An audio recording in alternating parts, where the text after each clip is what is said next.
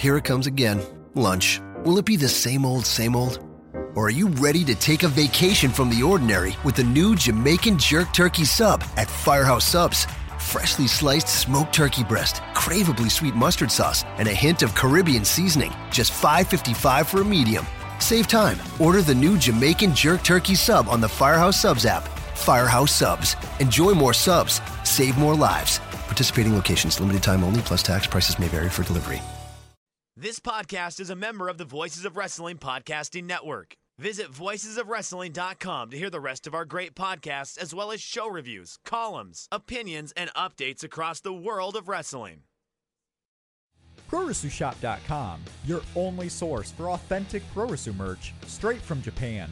Translation extraordinaire Yatsumi has helped more than 300 fans all across the world purchase authentic merchandise, and now he's bringing that savings to you. With over 300 items to choose from, PuroresuShop.com has the largest selection of New Japan and Puroresu merchandise you can't get anywhere else. Shirts, belts, trading cards, DVDs, and more from the biggest stars of Japan, like Tanahashi, Okada, Nakamura, and of course, the Bullet Club. Get them all for the same price you would pay in Japan, with worldwide shipping starting at only $6.99. For the very best in Puroresu merchandise across the world, the choice is clear PuroresuShop.com. That's P U R O R E S U shop.com. PuroresuShop.com.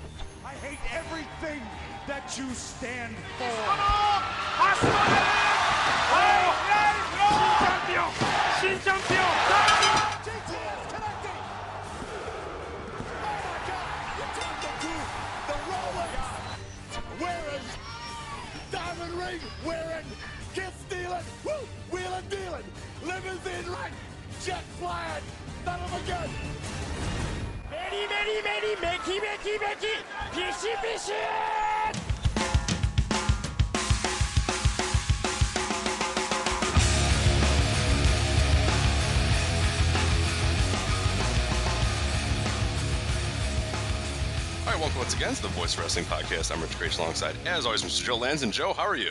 Uh, pretty good show Sunday, huh? Uh, it was okay. It was not bad. I watched it. Uh, I, what were your viewing habits for? Because mine were ridiculous. I obviously we, we watched it live, and we're talking about Wrestle Kingdom, New Japan's Wrestle Kingdom. Obviously, that'll be the focus of the show. I watched it live. I, I went to bed. I it, it was it was such a good show that I, I was like up and I was like pumped up, so I, I couldn't fall asleep for like two hours almost. So I think I went to bed at like eight a.m. or something like that. My dog at 10 a.m. was like, "All right, enough of this. I've let you sleep." Because usually he wakes me up at seven, because that's when we get up at seven. He let me go till 10, and then said, "No, no, no, no, no. Okay, like day is starting. You're up." So I'm up at 10, so I get about two hours of sleep. Nap a little bit during the day, and then I go to the Squared Circle, the bar here in Chicago. You know, obviously ran by Victoria, um, you know, Lisa Marie, whatever you want to say or whatever. And she was going to show it, the, the Global Force one, and I was going to go to that. So I went to that at like seven. So yeah, basically on two hours of sleep, I watched eight hours of pro wrestling on two hours of sleep. But and the same show twice in 12 hours but whatever that's the type of show that it's okay because Yeah. Um, I mean, I watched it live on the on New Japan World, and uh, I let you handle the Twitter feed because I wanted to wanted to watch it without any influence and without any nonsense. So I stayed away from Twitter and I stay away from message boards. I I did uh, I tweeted a few things here or there during the show from our mentions. Like I didn't go into our feed. You know, I didn't want Right, to see what right. people thought about anything. I just wanted to review it blind and well what was interesting though is I actually i had to leave the feed at, at a point though because the global force was ahead of the japanese feed for whatever reason oh, okay, okay. which makes sense for pay-per-view so what i'm doing here is some of the matches i didn't really care And then they were starting to get close to the end, and I'm going, you know what? No, I, I can't have people go, whoa, near fall, or whoa, there's the finish, or whoa, I can't. You know what I Yeah, mean? Like yeah, yeah. that would killed it for me. There was, I forgot, I think it was the Makabe uh, uh, Ishii match where they were like, whoa, what a finish, and I was just like, I'm not at the finish yet, and I'm like, that sucks. Like, 'cause- and then like uh, Lariotto had already had gifts out before I was even. I was like, okay, no, I can't, I can't have that. Like, I need to be. So I had, I had to drop a little bit too. So you were probably better off doing that. Yeah, and then uh, and then the next day, um, well, my plan was to go to the. There was an Inspire Pro Wrestling show uh, on Sunday afternoon. So my plan was to sleep a couple hours, and then it's it's about a two-hour drive to Austin, and drive to the Inspire show, check that out, and then rush home for New Year's Dash, which you know I would have made it with a couple hours to spare because that show didn't start until like 4:30 in the morning. So you know I could usually get home from the Inspire show if I don't fuck around and I just leave right away. I can get home, Mhm. you know, one or two o'clock, um, which would have left plenty of time to spare. But what happened was I I I stayed up after uh, the live showing and to write that bleary-eyed review instead of going right to sleep, and um, all that did was screw up my entire day because it, it produced a really shitty review. Number one. And, wasn't that bad. it- I was literally falling, dozing off as I was typing up the review, but I was insistent on finishing it uh, before I went to sleep because I was afraid if I went to sleep and I didn't wake up until like four o'clock in the afternoon, Right, right. then the review never gets up. So I, I insisted on finishing. I, I finished that up probably around eleven thirty, probably close to noon. Then I fell asleep. Now I needed to leave the house by three, maximum, to give me because the Inspire, you know, the doors open at five or whatever. Right. And I overslept. I didn't wake up until like quarter to four. So completely whiffed and, and, and fell asleep and, and, and overslept for the Inspire show. So I didn't get out to that. It's probably better that I didn't because I'd be falling asleep on the way home and, Yeah, that seems dangerous. Yeah. you know, on some, you know, dusty two lane. It, it's, it's, it's, lit- it's literally like a straight shot from here to Austin, but it's a two lane Texas highway with like no streetlights. And Really? it's just, yeah, it's, Still, like that. I feel like that's like an old Terry Funk story, but like it's still I, like I swear to you, like there's parts of it where you go through random towns where it may like expands to four lanes, Mhm. but for the most part, it's basically a two lane high. It's a two lane Hmm. straight shot, and it's it's you know it's it's not Okay. it's not very well lit.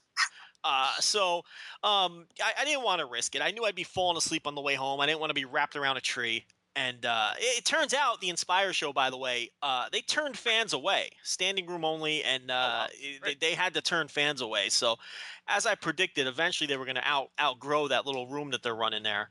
But uh, Oh, we thought that a few, uh, a few times ago, right? yeah, I They mean, were, I, they were even getting close to that uh, almost a year ago, right? At this, by the second or third show, they were pretty Yeah. much at max capacity, and and you know they you know, and and uh you know they, I saw some pictures that got sent out. You know they legitimately had to turn people away, which you know is, is, is great for them. But I, yeah, obviously I never made it out there.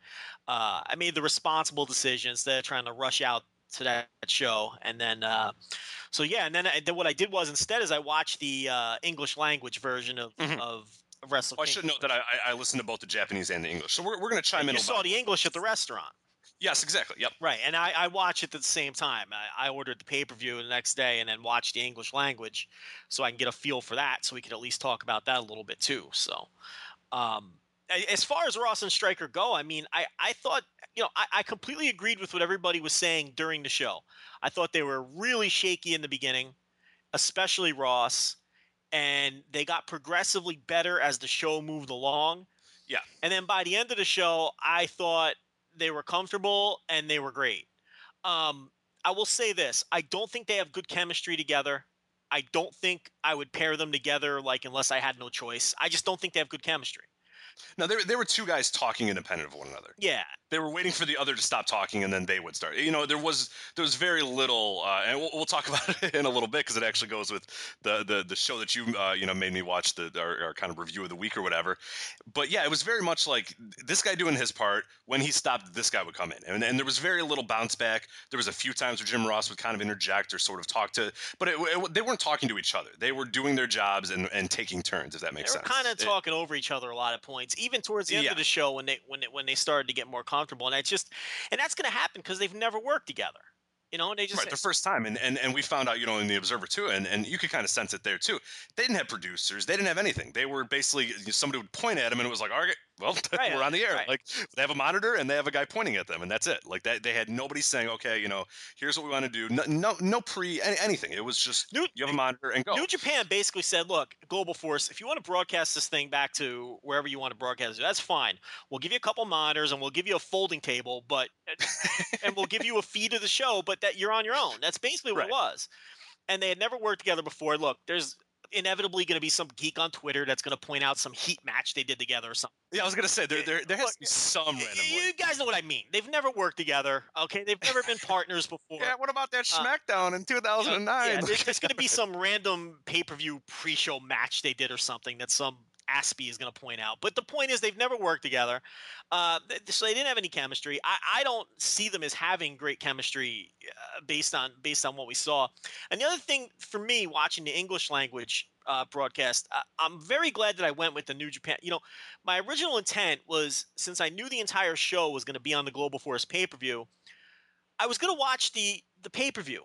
Uh, that was my plan until I changed my mind. You know, up until like a week before the show. And I'm glad I, That, it was my. We, we talked about it too. I- On our, that, it was my plan as well. But uh, what happened with me is I, I, I just kind of assumed that my Comcast was going to show it live, um, and, and they didn't. I, I checked.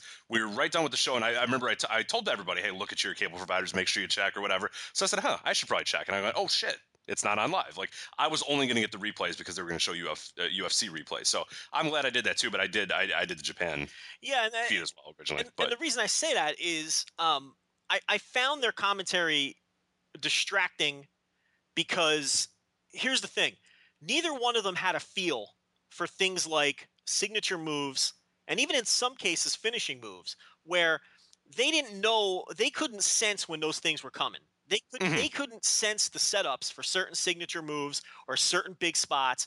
And what they ended up doing was talking over those spots right. and that's not even their fault. That's just un, that just they're not familiar with the product and they're not Right. familiar with the talents. So they they're not familiar like you, you know when you watch every show like we do we know when all those spots are coming. We know when key things are about to occur. Now these guys are both professional broadcasters. If they were familiar with the talent they wouldn't have they would have they would have spotted those things too. They would have had the right instincts and they wouldn't have, have talked over those spots. Um, there were also a lot of little nuances that they just whiffed on you know, when when Taguchi did the flip dive, which is obviously a tribute to Prince Devitt, right. you know, who he teamed with forever, and he does it in tribute to that. Neither one of them picked up on that. And again, how could they? They probably It's a month, yeah. I mean, I, one of Striker, I, um, Striker maybe, but Ross not a chance. I mean, he had a month to learn this. Jim The entire product. Jim Ross has never seen an Apollo 55 match in his life. so I, I, I'm not ripping Jim Ross. no, no. I mean, it's fine. Yeah, th- there's no reason he should. There, I mean, yeah. Why would he do He's that? He's never picking up on that. He's not going to pick up the nuance of that spot. Mhm. Striker watches a little more than Ross does, but he he didn't pick up on it either. And I, again, I'm not killing them. You know, they, they Striker had like three weeks to prepare. You know, Ross had what 50 days or something. Something like that. Yeah. So it's like you know you can only watch so much. You're not going to go back and watch tag team matches from 2008. Uh, You're just not going to do it. But it, it's little things like that which I found distracting. Now here's the thing: if I was someone, now the majority of the people watching the English language pay per view were probably people either new to the product or very casual viewers of the Right. product Right.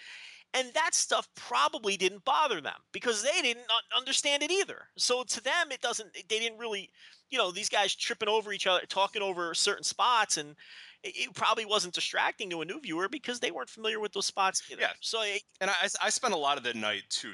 The guys sitting around me or whatever, and, and not only the guys at my table, but there was people you know at the tables next to me or whatever.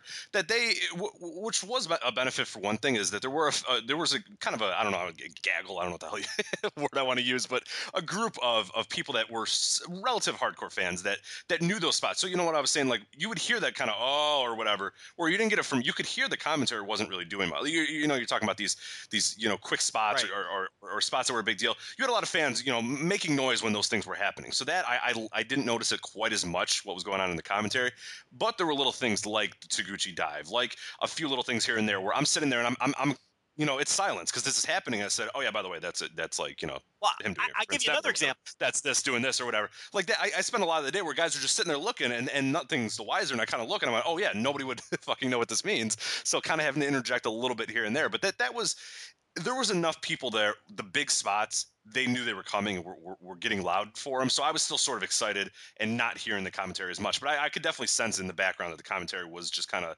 letting those moments kind of go when, when when they were important. Another example was when uh, Makabe uh, tried to do the spider suplex to Ishii, and he kind of and he wasn't able to. Ishii fought him off, Mhm. and you know neither one of them knew what was going on there either. They, I don't. They just didn't realize that that's a that's a key spot. That's you that can usually be a setup for the King Kong knee drop and everything else. They just they had no idea what Makabe was even going for. All they know is he ended up upside down on the turnbuckle. You know what I Right. mean? So there was a ton of spots like that where I was just kind of I was rubbing my temples like, ah, these guys are just they're missing so much of this. But you know, at the end of the day, you know, one thing I did after I watched the show um, was, and and and and I really spent a good portion of the next day uh, going through all these different various message boards and looking for what first time viewers and new viewers thought of the show. And obviously, we know now it's already Wednesday. You know, we're probably the last podcast in the world to be reviewing this thing. And this isn't new information for anybody, but this is, the show was obviously overwhelmingly positively reviewed Yes. by everybody, especially by first time viewers. First time viewers were blown the fuck Yes. away Yep. by this show as well they should have been because it was a great show the the the uh the hardcore new japan fan the person who's been following new japan for years we kind of feel vindicated and we're just like see see we told you this shit is awesome we told you this is the best product on the planet and it, it, it there's kind of vindication there because all these new viewers who were scoffing ah, i'm not watching something that ah, i can't really be that good ah yeah these guys are I can't get into the stories. I don't know any of these and guys. this is you i mean and, and, and rich it is it's me. No, it's it me. is, yeah. it is universal. I, I, Yeah. I, none of, I haven't seen a single person say, ah, that wasn't any good. I'm never watching that again. I mean, everybody, these new viewers, they fucking loved it. Yeah, I've seen far more people saying, "Hey, what can I watch?" or "How can I learn more?" or or, or really wanting to to dive in more than people saying, you know, eh, I don't want to watch it again, or even people saying, "Yeah, it was good for that one time, but I won't come back." Like I am seeing far more of, "Oh my god." Shinsuke Nakamura, tell me everything I need to watch about him right now. You, you know what I mean? Like I'm getting a lot of those, and I'm getting emails from friends. I'm getting call. I'm seeing on, on on the message boards of, okay, I like this guy. What do I need to watch? You know, where can I start? You know, where's a good jump off point? And and and you know, us releasing the book, I think was a perfect time for that as well, because there's a lot of people that are going, I have no idea, but I want to learn more. And it's like, hey, you know, here you go. Like that, we, we, we lucked into that, that this show was as big of a success as it was and, and was as good of a show as it was. I mean, it, it on paper looked great, but I think in your mind, did it exceed expectations? Because it absolutely did for me. Well, look, I gave two of the matches five stars. right. I mean, so Now, probably. in my Yeah. now now and, and look, um, in my entire life, I've probably doled out five stars less than ten times. And you know, I watch. A sh- I've been watching a shit ton of Yeah. wrestling for thirty years now, or whatever it is. And in my in my entire life, I've done that less than ten times. And I there were two on the show. So did it exceed expectations? Absolutely, because there's no way you could ever fathom two matches being that great on a single show. Right. And uh, you know, uh, I didn't give.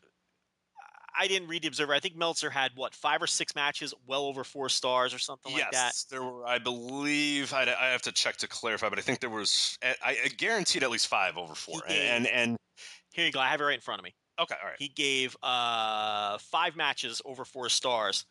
He gave Nakamura Ibushi five, Tanahashi Okada four and three quarter, uh, Suzuki Sakuraba four and a half. I was nowhere close to him on that. No, I did, I, and I liked it. I liked it too. That's kind of. I gave it. I think I gave it three and three quarter. Uh, he went uh, he gave Ishii and Makabe four and a half, and a half and a half halves. Makabe Ishii, and he gave four and a half on Styles Naito. So he had five matches over four stars and one five star match. I had four matches that were four stars or better and two five star matches. I gave uh, Makabe Ishii and Styles Naito four stars even. And I Mhm. gave Tanahashi Okada and Nakamura Ibushi five stars. And then I had a bunch of matches like three and a half, three, three and a quarter. You know what I mean? Um, so you know, Dave gave higher ratings than probably anybody. Um, I haven't seen ratings this high um, anywhere for, for, for, for a lot of these matches. But yeah, to answer your question, obviously it exceeded expectations because you can't ever expect main event the main event matches Yeah. to be as, as great as they were. So, so yes, I think it was a better show than last year's Dome show. Oh God, yeah. But I don't. Not even no, un- it- unquestioned. it- but it's very close to the year before, though. The year before was a great show. The year before didn't have two five star matches on it, But Oh, uh, uh, seven Wrestle Kingdom seven. the, yeah. but the year before was deeper, I think. Oh, absolutely. No, I, I think overall is a yeah that'd be that'd be tough. I'd have to kind of watch them back to back. I thought, yeah, I really enjoyed Wrestle Kingdom Seven. That, that might be my favorite wrestling show ever. And I don't know if this quite was, despite having the two you know amazing matches. But yeah, Wrestle Kingdom Seven, I just remember top to bottom just being. I mean, you had the great you know juniors match. Yeah, that that one is that one's real tough to mess with. That might be one of the better ones ever. But Yeah. Uh, why don't we do that? You know what? Let's do that real quick. I think since we're really the last people to do this, and everyone has heard a million different opinions, and we're gonna rev- no, we're gonna review the show. oh, absolutely, yeah. But we're gonna do a little flair. We we don't need to break it down. You you don't need. We're not breaking any ground here by. Let's, uh let's have a little fun here. Let's look at seven, Okay. and I'll, I got it pulled up, so we'll compare here. Okay. All right. So seven, there were two dark matches. We won't worry about those. Um, let's see. Yeah, seven had okay. Here's the meat of the card. You had that Devitt Ibushi low key three way, which Which was which was incredible. loved. Yeah. Uh, Tenkoji versus uh, Muto and Otani. Remember, Otani replaced um, Daichi Hashimoto, who Mhm. is now in witness protection, wrestling for Inoki, doing jobs for Super Tiger. So to show you where his career has gone, you know, if he had never broken his arm, and he actually had worked the show, his career path might have been a lot different. You know that, but that's neither here nor there. That wasn't that wasn't anything special. That wasn't. Any, Yeah, I, I don't remember. Yeah, I, I don't really remember that match at all, to be honest. Makabe Shibata, I remember that being pretty good. Nakamura Sakuraba, which was That was great. an Yeah. excellent match, uh, match of year contender, and then Tanahashi Okada, which was probably their weakest singles match of their series. Uh, I agree. still an yeah. excellent match. You know what? This show was better than that show. Yeah, I thought that show was better. You had KES versus uh, Swords and Guns, Goto and Anderson. That was okay. Had Tanaka. Why did I think there was a Suzuki Tanahashi on that one? no, it was Suzuki Nagata, Suzuki Nagata. Okay. And it was Tanaka, Shelton Benjamin, and then opening stuff that that is irrelevant. Yeah, and then right. No, this match. This no. This one blew it away. Now let's look. This one blew it away. Then I, I apologize. Now, year- Correction. Yeah. But but you see, the thing about the the Wrestle Kingdom Seven is Nakamura Sakuraba was right up there. Uh, Now with these two matches, it, it, that was a legitimate four and three quarter star match, Yeah. four and a half, four and three quarter star match. But there isn't a second match on that show that matched the quality of the second match on on this year's show. Yeah, and, and you would think Tanahashi and Okada, but yeah, that was now that we've and it's sort of maybe in the moment we probably like that a little bit more, Sure. but now seeing what they're capable of, you're kind of like, yeah, because I mean that that is universally considered, I think, It's, at least that's in my mind, universally of the the- worst of the series. right. And, and worst is relative, but still, yeah, that that's I gave it four even. Right, and that's that's the worst. Believe it or not, that's Well, I mean, unfortunately we're gonna get into they've, it, but they've created some standards where four is. Uh, we're gonna get into that. But these two guys are just incredible. They're it's just, but we'll get into that. Uh, last year's show, let's see, we had uh, Tanahashi Nakamura. Was like a very good match. I think I had four and a quarter for that. Yeah. Uh, Okada Naito, which you just rewatched and you loved. I loved it. Yeah, that was really really good. Ibushi versus Devitt, which was uh, probably comparable to Styles Naito. Same Yeah. same neighborhood. Goto Shibata, uh, and I believe they hugged it out after that one. If I'm, if I'm Yep. not mistaken, that was the feud ender. Probably comparable, if not a little better than than uh, than than Ishii and Makabe, right? hmm Okay, you had Makabe, Bad Luck Fale, and the King of Destroyer match. Oh God, Uh, you had I did not like that one. Did I? I I remember. it was okay. It was okay. Um, they they did a lot of brawling. Remember, it was it was all right. It was okay. Uh, the the requisite Muta appearance. He teamed with Yano against uh, Oh, that was Shelton yeah, X and Minoru Suzuki. It was no good. But that doesn't count. That's just kind of. You had your Gracie match that no one cared about. You had Koji- Oh. you had Kojima and Conway in the Conway two. that was. I think when I was editing your review for for the book, I think you were like, "Well, hopefully this is the end of the Gracie season." Yeah, yeah. a little bit like that's that's the recurring theme of Gracie matches is like, well, this can't go on much longer. Like they should be done and you know, this should wrap up the Gracies just about here. It's like, oh, they lost. Okay, that's the end of this, and no, it it never was. You had uh, Kojima and Conway in the Conway two star special that he give, gives you every time out, and uh, Bullet Club against KES. Uh, so and then uh, f- and then like essentially the same exact uh, four way junior Yeah. tag opener with with Suzuki Gun uh, of Taichi and Taka in place of Red Dragon. So that ma- Yeah, the top the top wasn't bad then. the, the top was comparable. Let me tell you, Wrestle Kingdom nine was better than this show too. Yes. Uh, let's go back. We're not going to go back. Let's go back to six, but we'll stop there. Let's see. Uh, I don't have many memories of six. uh, you will when we talk about it. Yeah, no, I know. I'm just trying to think. I'm just trying to think of uh, off the top of my head.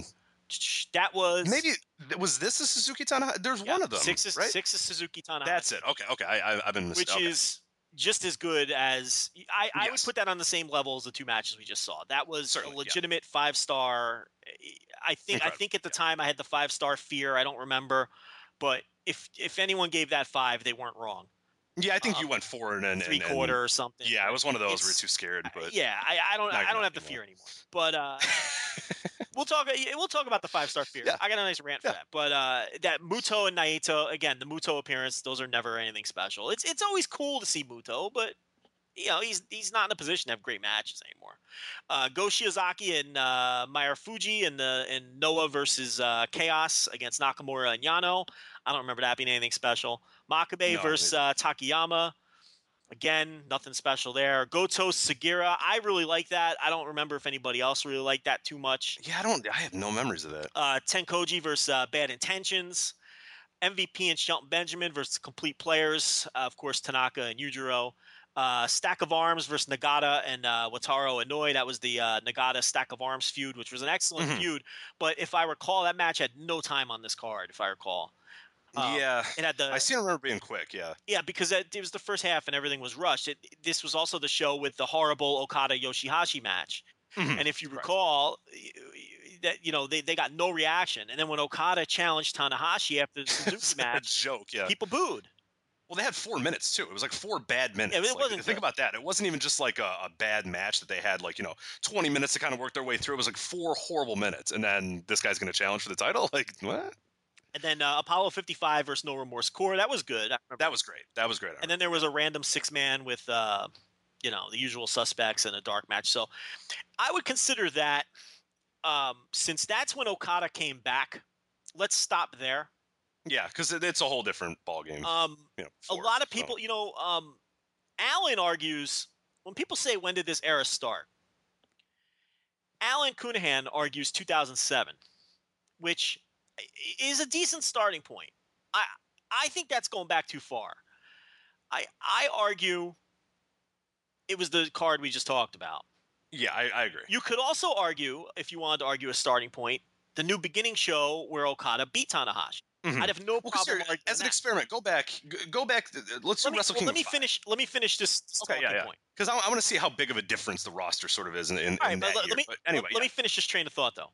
There's several different starting points for quote unquote modern New Japan you can go with. You can go with the 2007, which is what Alan likes to do. You can go with Wrestle Kingdom uh uh wait, Six. six with with uh when when Okada came back from excursion and and the Suzuki Tanahashi match, which really because of the five stars Dave gave it put a lot of attention on New Japan. If you Mhm. so you- myself included. yeah so, right that's the that's the show that got you into New Japan. I think it was a little bit. There was a Suzuki Tanahashi before that that I think you made me watch, and I was like, hmm, kind of interested. And then I sort of wavered a little bit, but this is the one where That's I when went you were all in. This is this is my this for me is my point, my real jump off point to like, okay, I have to watch this all the time now. Right, so got- like, Yeah, exactly. So we got 2007. We got Wrestle Kingdom 6. Another good st- uh, starting point to me would be the New Beginning show right after that Wrestle Kingdom because that's where Okada beat Tanahashi. right, So that's a good. Another uh, good jump point to me. Another good starting point uh, that you could argue for is the King of Pro Wrestling show from 2012 because that was the first i pay per view on UStream, and Mhm. remember that was like one of the greatest shows of all time. yeah, that's a, that's a really good one. Yeah, So that's a good. Uh, so I think you could argue any of those four starting points for when the ran for when the run uh, began. So you wanted to go back to five and look at the difference. Yeah, I just want to see what the roster kind of turnover. So, so we just heard that Wrestle Kingdom six. Let, us see, because I, I, I'm kind of with you. I think 2007 is way too far to go. I mean, that that's that's different worlds apart. Uh, But I, I want to see how different just a prior year to, to that Wrestle Kingdom six is. okay, the rest that this was the one where there was still TNA participation, and this was the show where Tanahashi beat Kojima for the title. hmm You had Makabe and Tanaka underneath that. Makabe and Tanaka, Masato Tanaka went on before the main event. Um, Shinsuke not Shin, Shinsuke Come on, Shinsuke. Sorry, nerds. people just deleted this Uh, podcast. done. Shinsuke Nakamura Unsubscribe. and Go Shiozaki, you know, with the Noah thing. Mhm. Uh, you had uh, Jeff Hardy Naito, which, if you remember, Not good. was for the TNA title, and Hardy was loaded, and the match was awful. Um, you had Sugiura and Takayama against Goto and Okada. Hirooki Goto and Kazuchika Okada versus Sugiura and Takayama. I got to go back and watch that one on on uh, New Japan World. I have no recollection of that. Uh, Prince Devitt against Kota Ibushi. Yuji Nagata versus Minoru Suzuki. Uh, Rob Van Dam versus Toru Yano. The battle of the thumb pointing. That was a, that was a hardcore match, and it was fun bad. It wasn't good. Um, it was bad, but it was fun bad. Whereas Hardy and Naito, if you recall, was just the fucking shit. It was terrible. Yeah, just awful. Um, I remember this one, the deep sleep to lose match between Tenzan and Iizuka, where you had to put your man to sleep. or the or the audience. Yeah, you had to choke him. Excellent point, but you had to choke your man out. Uh, Mascara Dorada and La Sombra against Jushin Liger and uh, Hector Garza. And then it was uh, a couple dark matches, and the opener was Bad Intentions against Beer Money and uh, Muscle Orchestra. So uh, Strongman getting on, getting in on the action Yeah. with Nakanishi. So they had the three way to open the show, and then um, you know there was a couple openers, which actually the openers are pretty interesting. Look at this dark match: Koji Kanemoto, who I guess was starting to fall out of favor by that point, teamed with Taguchi against Kenny Omega and Taichi. Oh wow. What a strange dark match, huh? And then the other dark match was Tama Tonga, Tiger Mask, and uh, Honma, and and and, and Anoi. So it was four. It was an eight man against Gedo, Jado, Tomohiro Ishii, and Yujiro, Oh. and, and Yujiro. So Okay. and you know, going through these old shows, it kind of shows people how far Ishii has come. He didn't work the show last year Right. in any capacity. So uh, you know, there you go. Um, so yeah, that there's there's uh, That's not as many. That's not as worlds apart as I thought it was. it's not no. I mean, there's TNA participation, but it's the basic Mhm. crew of guys, and some guys hadn't been elevated yet. Some guys weren't. You know, uh, Shibata hadn't been brought back yet, and Okada Mhm. hadn't even gone away yet. So, but yeah, I mean, I think now looking at this and not just going off memory, nine was the best show uh, since the the for my quote unquote modern New Japan. This was the nine was the best show, and I, I would say so um, pretty easily. In fact, now looking back at the shows, it just goes to show you too. These shows just keep getting better and better, man. It's this company just um, continually tops itself. So I don't know. You want to get into breaking down the show or what? Yeah, let's do that. Well, I mean, real quick note here. Um, there was some some discussion about attendance, and, and we had heard that you know the advance had been really good. That they, they were looking at you know there was rumors going out there. Karl Anderson was saying, oh, we're you know fifty thousand or whatever. I mean, there's people throwing out numbers. Uh, we ended up getting that the uh, the total attendance was sixty three thousand or paid fans. Uh, or no, that's draw. That, that's that is the draw number, right? No, that's paid number. Thirty six thousand paid. Thirty-six thousand paid. Yes, so we still don't know the exact. No, they- and there wasn't that many more in the building because they didn't paper. Right, because They didn't paper much. So okay, all right. So so Um, essentially, we can say thirty six k. No, it, yeah, it's 36k, and the thing is, there th- that's all that was there. They didn't paper the building at all. So there have been over 40 in the building before, but they've never had this many paid in the last what, what is it, uh, 13 years. Right. So this was the mo- the biggest paid attendance over the last 13 years, and uh, this is the fourth straight year also of growth. Now the growth is very minimal because last Yes, year's it's paid up, it's up only a thousand. was yeah. 35,000. So it's essentially flat, technically growth, technically the fourth straight year of growth, and the highest paid attendance figure in 13 years. Now, think about this before we get into uh, some of the Meltzer stuff. Think about this now. If I would have told you in 2010, and I would have said, Rich, in 2015, knowing the state of New Japan in 2010 and where they were, if I would have said to you in 2015, this company's going to have four straight years of dome attendance growth, and they're going to set a 13 year high in dome attendance with 36,000 fans. You would have looked at, and the show's going to be broadcast all over the world on paper. and Jeff Jarrett's gonna be handling the, the back end. you would have looked at me like I was out of my fucking mind. Right. Um, so here's the thing. I'm on record as saying 40,000 would have been considered a big success. I wasn't one of those people who was saying they needed to do 50, 60,000. I said 40,000 would have been would have been considered a success, would have been good growth. So from that perspective, only growing to 36,000, quote unquote only, uh, yeah, I guess it's a slight disappointment. But in the grand scheme of things, people are making way too much over the fact that this is some kind of disappointing. This is a high high watermark over the last 13 years. Yeah, it's it's a big What deal. more do people That's- want? This is the most people they've drawn to the show in 13 years. 13 years. Right. And at some point you have to and, and and it's an issue with some stuff as well is that people have these attendance figures in their heads that they're they're used to it might not ever get 50,000. There might not be 60,000 people that want to go to I mean that, the that's people scoffing at this number were in diapers the last time they beat this attendance figure. okay? 13 years. This is the high watermark for 13 years, and they've had growth four years in a row. Okay? I, I, I- really don't understand like the doom and gloom coming out of some quarters, but that's neither here nor there. Um, it- you cannot call the show unsuccessful. you can't. Yeah, it's a any- high any positive. for 13 years right. okay and it, it's it's it's a minimal positive growth it's positive growth now was a blowaway success business wise no you can't call it a blowaway success. 40000 i think would have been i would i would call 40000 a blowaway success. And i gave that number a month ago. On this show i gave that number a month ago. I would call 40000 a blowaway. I'm not calling it a blowaway a super success but this this whole idea that that New Japan isn't hot. Well, listen. If there's a blizzard outside, Rich, right? And I peek out the blinds and see the blizzard, I can turn around and tell you that it's 70 degrees. And I, I, can stomp my feet and cross my arms and dig my heels in and say, hey, it's 70 degrees out there. But you know what? Eventually, I'm going to have to go outside with a shovel and dig my car out. Okay? You can't tell me New Japan isn't hot.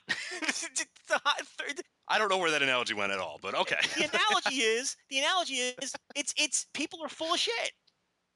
Okay, I got they're you. just they're just they're they're fight they're they're fighting something that you can't fight. You could tell me that that there's no blizzard outside, but you know it, the proof is when you look out your window when your fucking car is buried under six feet of snow. I mean, stop. I mean, I, I- don't understand why people. is- It, well, I do understand. I'm not going to get into why they do it, but but but the, the it's it's it's it's people. There there are people who are just dying to jump in with that Schadenfreude. You know what I mean? But the problem is, Mhm. you can't have Schadenfreude unless there's actual disappointment. That's the problem here. I mean, it's it's a high watermark for 13 years. Yeah, and I think that that's that's one of the because I think, and I sort of was getting at it a little bit, is that there's so much, and we're guilty of it in in, in all circles and all wrestling. It's not doing New Japan where we sort of compare stuff to. Well, you know, this guy used this used to happen. You know, weekly there'd be ten thousand here. You know, in the Tokyo Dome in the '90s, it was 50,000, 60,000, whatever. We can't keep going back to stuff that was. I mean, I I I I say this a bunch during the Hall of Fame season as well. It's great that we measure people by how many 10k you know houses they drew and all that sort of stuff. Today in the or, you know in the Observer today, Dave Meltzer had a big list of guys with 10k or whatever. You know, it might never get back. I mean, we have to think of it has to be relative. You, you know what I mean? Where if you beat the watermark in, in this case, 13 years. That's a long enough sample size to say, look, over the past, you can make it 10 years and say, over the past 10 years, this is the best one. That's that's a success. Because it's not the best one in the last 30 years, doesn't make it not a success. You, you could know what I mean? Like, you, you can you it could be slightly disappointing and still be a huge success. Right. Uh, Disappointing in the sense that maybe you thought it was going to be a lot better. Here's what but- happened. Now let's That's let's not get their in, fault. You know what I mean? let's Like, get into yeah. why people thought that to begin with. Uh, a couple weeks ago in the Observer, Dave says that the advance was um, 50% over the year before, and he said it looked like it could sell out. Now, now let's note he never gave a figure. right. It never he never said it looks like they're We going to don't sell. know. We never knew what sellout. We never unquote, knew what sellout meant, but he said the show could sell out. So everybody, not some people, not us, not uh, whoever, everybody took that to mean, holy shit, they might have 60,000 people in that building. Now, why did everybody assume that? Because what have we been told all these years? Oh, back in the day, these shows would pack 60,000 people in the building. So naturally, we all jump to that conclusion because that's, you know, now we come to find out, first of all, the building was never set up for 60,000 people. I mean, as soon as that dark match came on and I saw some of the upper deck had the tarps over, they had the Yeah. tar- I said to myself, there's no fucking way that this place is even going to have 50,000 people in it. Because you need every single one of those seats that isn't hidden behind the set open to even approach numbers like that. The other thing here is people really need to start listening to Matt Farmer. Matt Farmer got in a, he got attacked on Twitter from all sides, and he's and he stood his ground. He thinks all those numbers are works. He doesn't believe any of them. Right. Um, except for a couple of the ones that might have had, you know, standing room only and, and whatnot. He doesn't. And that's Mr. Attendance too. In case you guys don't know Matt Farmer, I mean that's the guy who every lucha attendance number. He's written a few articles for this site as well. That's that guy's. He he loves looking up attendance and really getting to the bottom of what attendance. He's he's a he's a, You know, he's a historian. Is what yeah, he does. right. So uh, you know, and and the point is, he thinks all that sixty thousand bullshit is a work. He, you know, and, and to him, he says if you have a stage in that place, you're not drawing more than 42, 43,000 people. You can't you Mhm. can't fit them in the building. Which is interesting because I have noticed, you know, especially with New Japan, well, going back and watching those old shows, I, I there was one show that I watched. I remember that was I I, I forgot I, I can't remember, remember the year, but I remember it's one that they say had like sixty thousand or whatever. And I remember watching it, you know, and it was early in the show or whatever. All the lights were still on or whatever. And I look at the setup, and the setup didn't look much different than it is now. It was like you know how there's those huge gaps between you know the the, the bleachers and the and the floor and the stage is as big as it was, and and it might have even been that that that uh, Battlefield '94 one or whatever that that I thought I I don't have the exact figures in front of me, but I think that one they said fifty six thousand or something like that. And then you look at the setup and there's tarps the same place they were, there were stages where they were. It, it, it always amazed me, and then I always used to say, huh, I wonder how they got you know fifty six thousand people in here, and then now they only get you know thirty five thousand in what looks to be a similar setup. I don't know where those extra thirty thousand people go, you know, where they watch the show at, but I, that, that's always interested me uh, as of late, you know, watching these shows on New Japan World and going, eh, I don't know, these are really weird. To, to simplify his point, basically what he was saying was the seats that you lose by adding the stage, Right, which is a gigantic stage and always you, is. you you make up with on the floor, uh, give or take a couple 1000 Mhm. So now now here's the interesting thing, which which which adds this. Now I think where Dave was irresponsible, I will say this, where I think Dave was irresponsible was when he said it could sell out. He should have given what that meant Sure, yeah. because it let everyone's imagine everybody uh, went nuts and thought there was going to be 60,000 people in the place if it in fact had sold. It didn't sell out anyway. Which they should have. I mean, to be honest, that I mean, I, I see why that happened. I. I, I'm guilty of it too. Of going, oh my god, because sell out to me means okay, they sold out in the '90s. So Now here's what I know, think happened. yeah. Here's what I think happened. I think the same exact thing happened to Meltzer. I think he heard that 50% advance, which by the way, he stood behind in this week's Observer. Mhm. I think he heard that number and he assumed the same thing the rest of us did. I think he too, which is why he didn't bother putting a number in there.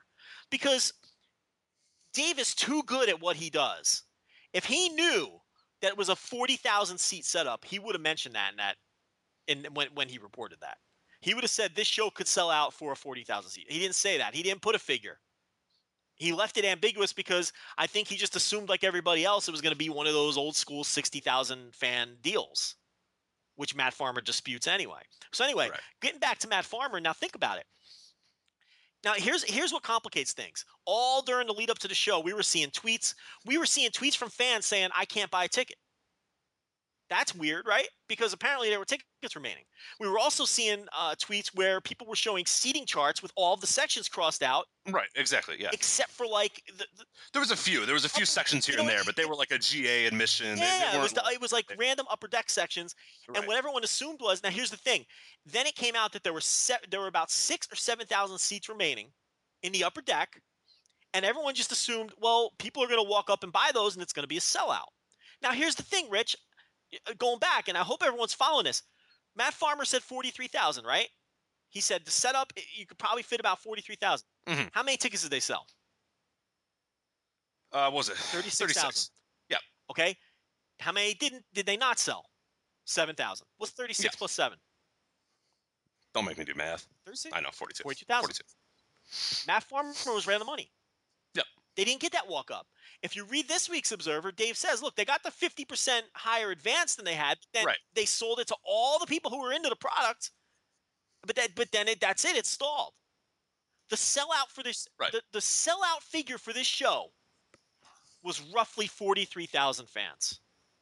There was no way, even if they had sold those seven, six to 7,000 walk up tickets, that this wouldn't have been viewed as a disappointment because everyone had 60 in their brain coming in. hmm And they ended up not selling those seats anyway.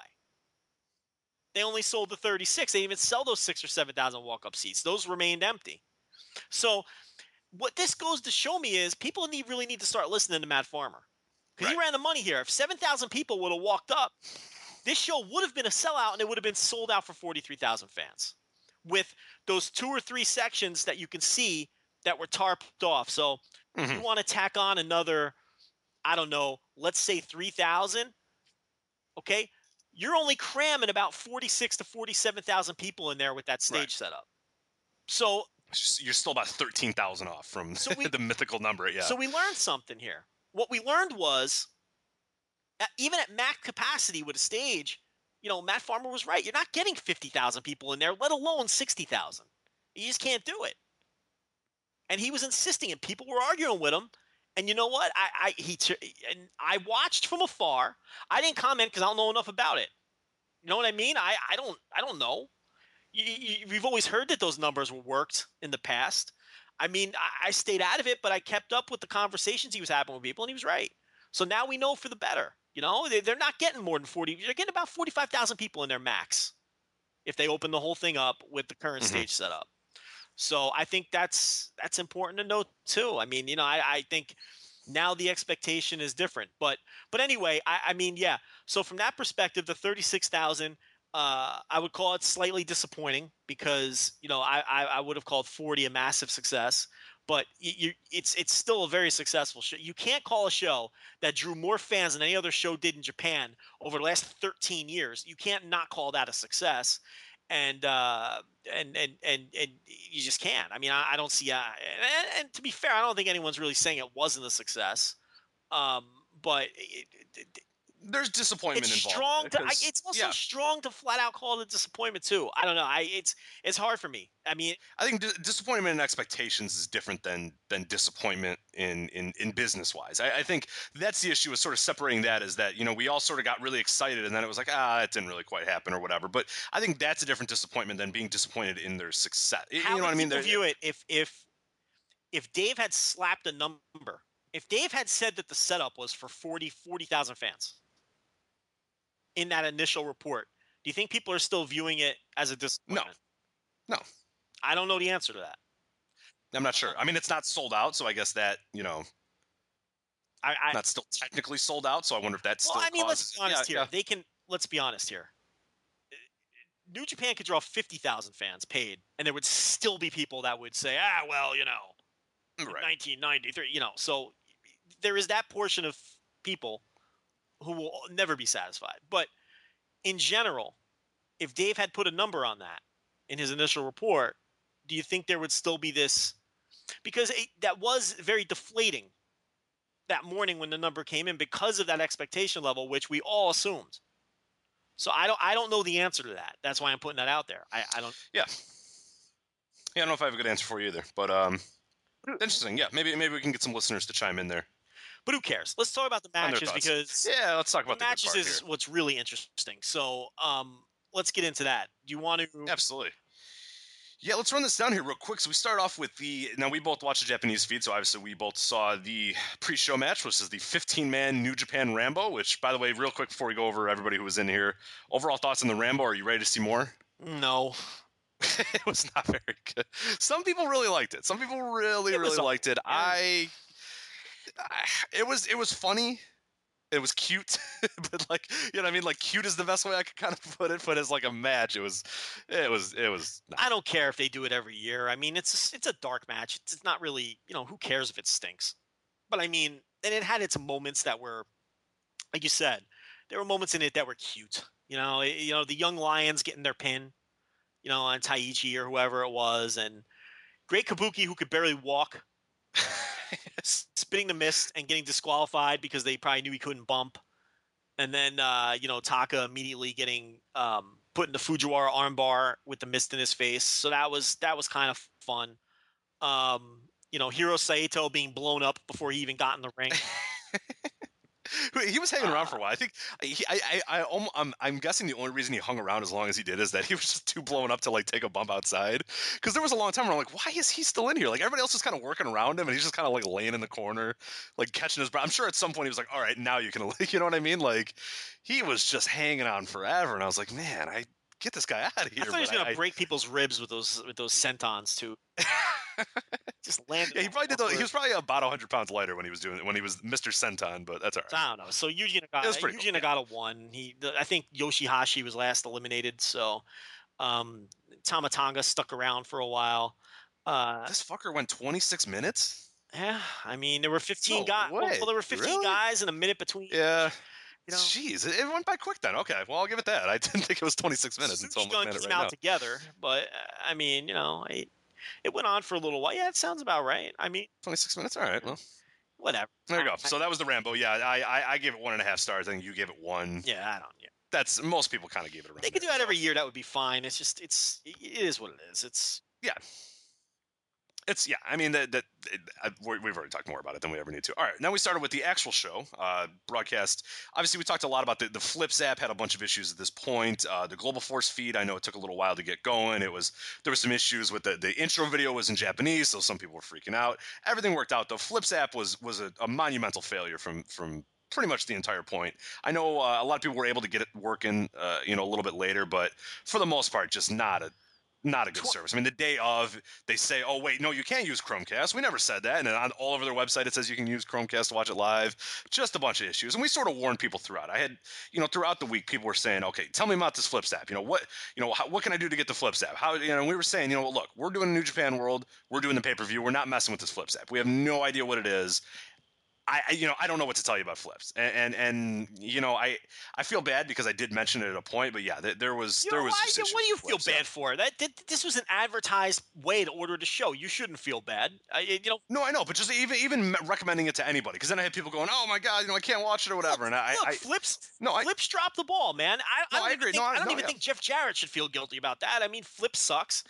No one's gonna have any consumer confidence in them moving forward uh, because wrestling fans have been burned so many times by so many services that they don't have patience for this shit anymore.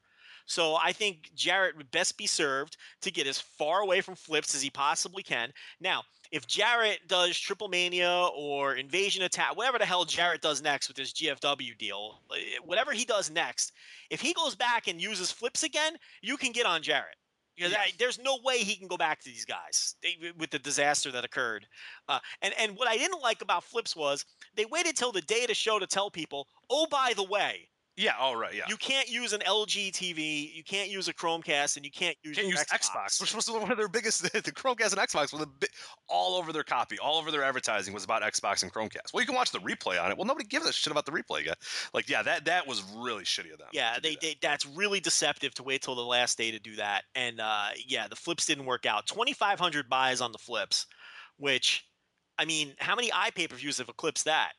I mean, I was shocked to see that number. Yeah, that's good. That's really Twenty. I five hundred on the flips. I mean, that's you know that's crazy. I mean, because That was a Ring of Honor iPay per view numbers alone on that. so um, Which which I mean, yeah. they're not getting any money for them because they're giving out refunds for half of them.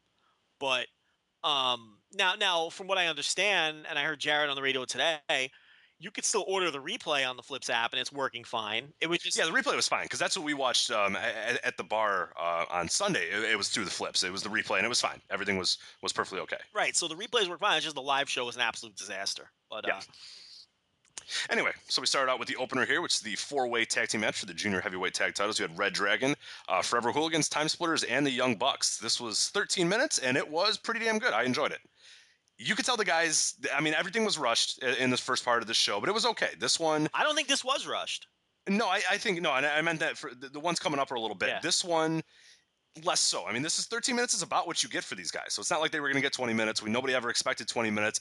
I was glad it wasn't, you know, six minutes. I, I was sort of waiting for it to be six minutes, and then it ended up being a pretty damn good match. They got time, and and, and they worked. You could tell sort of at the beginning as well that this one was going to get time because it was worked. It was worked slower pace at the beginning, and then they sort of kicked it into next gear for the last, you know, five or you know five five to five to six minutes. Last five or six were real, real quick and real. You know, exactly what you sort of expected out of this. But I really enjoyed this. I thought this was great. They got more time than I thought they were going to get, and uh, I knew they were going to get. As soon as Bobby Fish and Kushida started the match with mat work, I knew they were getting some time.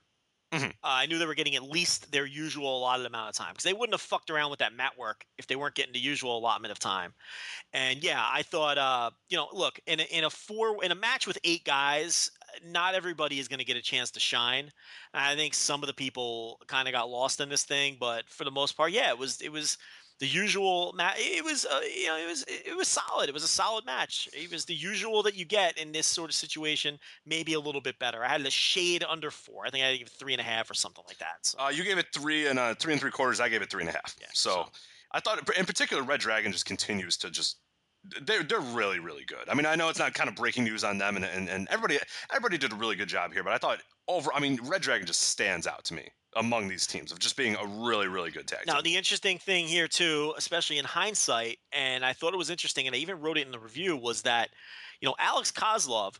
First, he took the Meltzer driver in this match, which didn't lead to the finish, obviously, because Red Dragon won. But he took the Meltzer driver.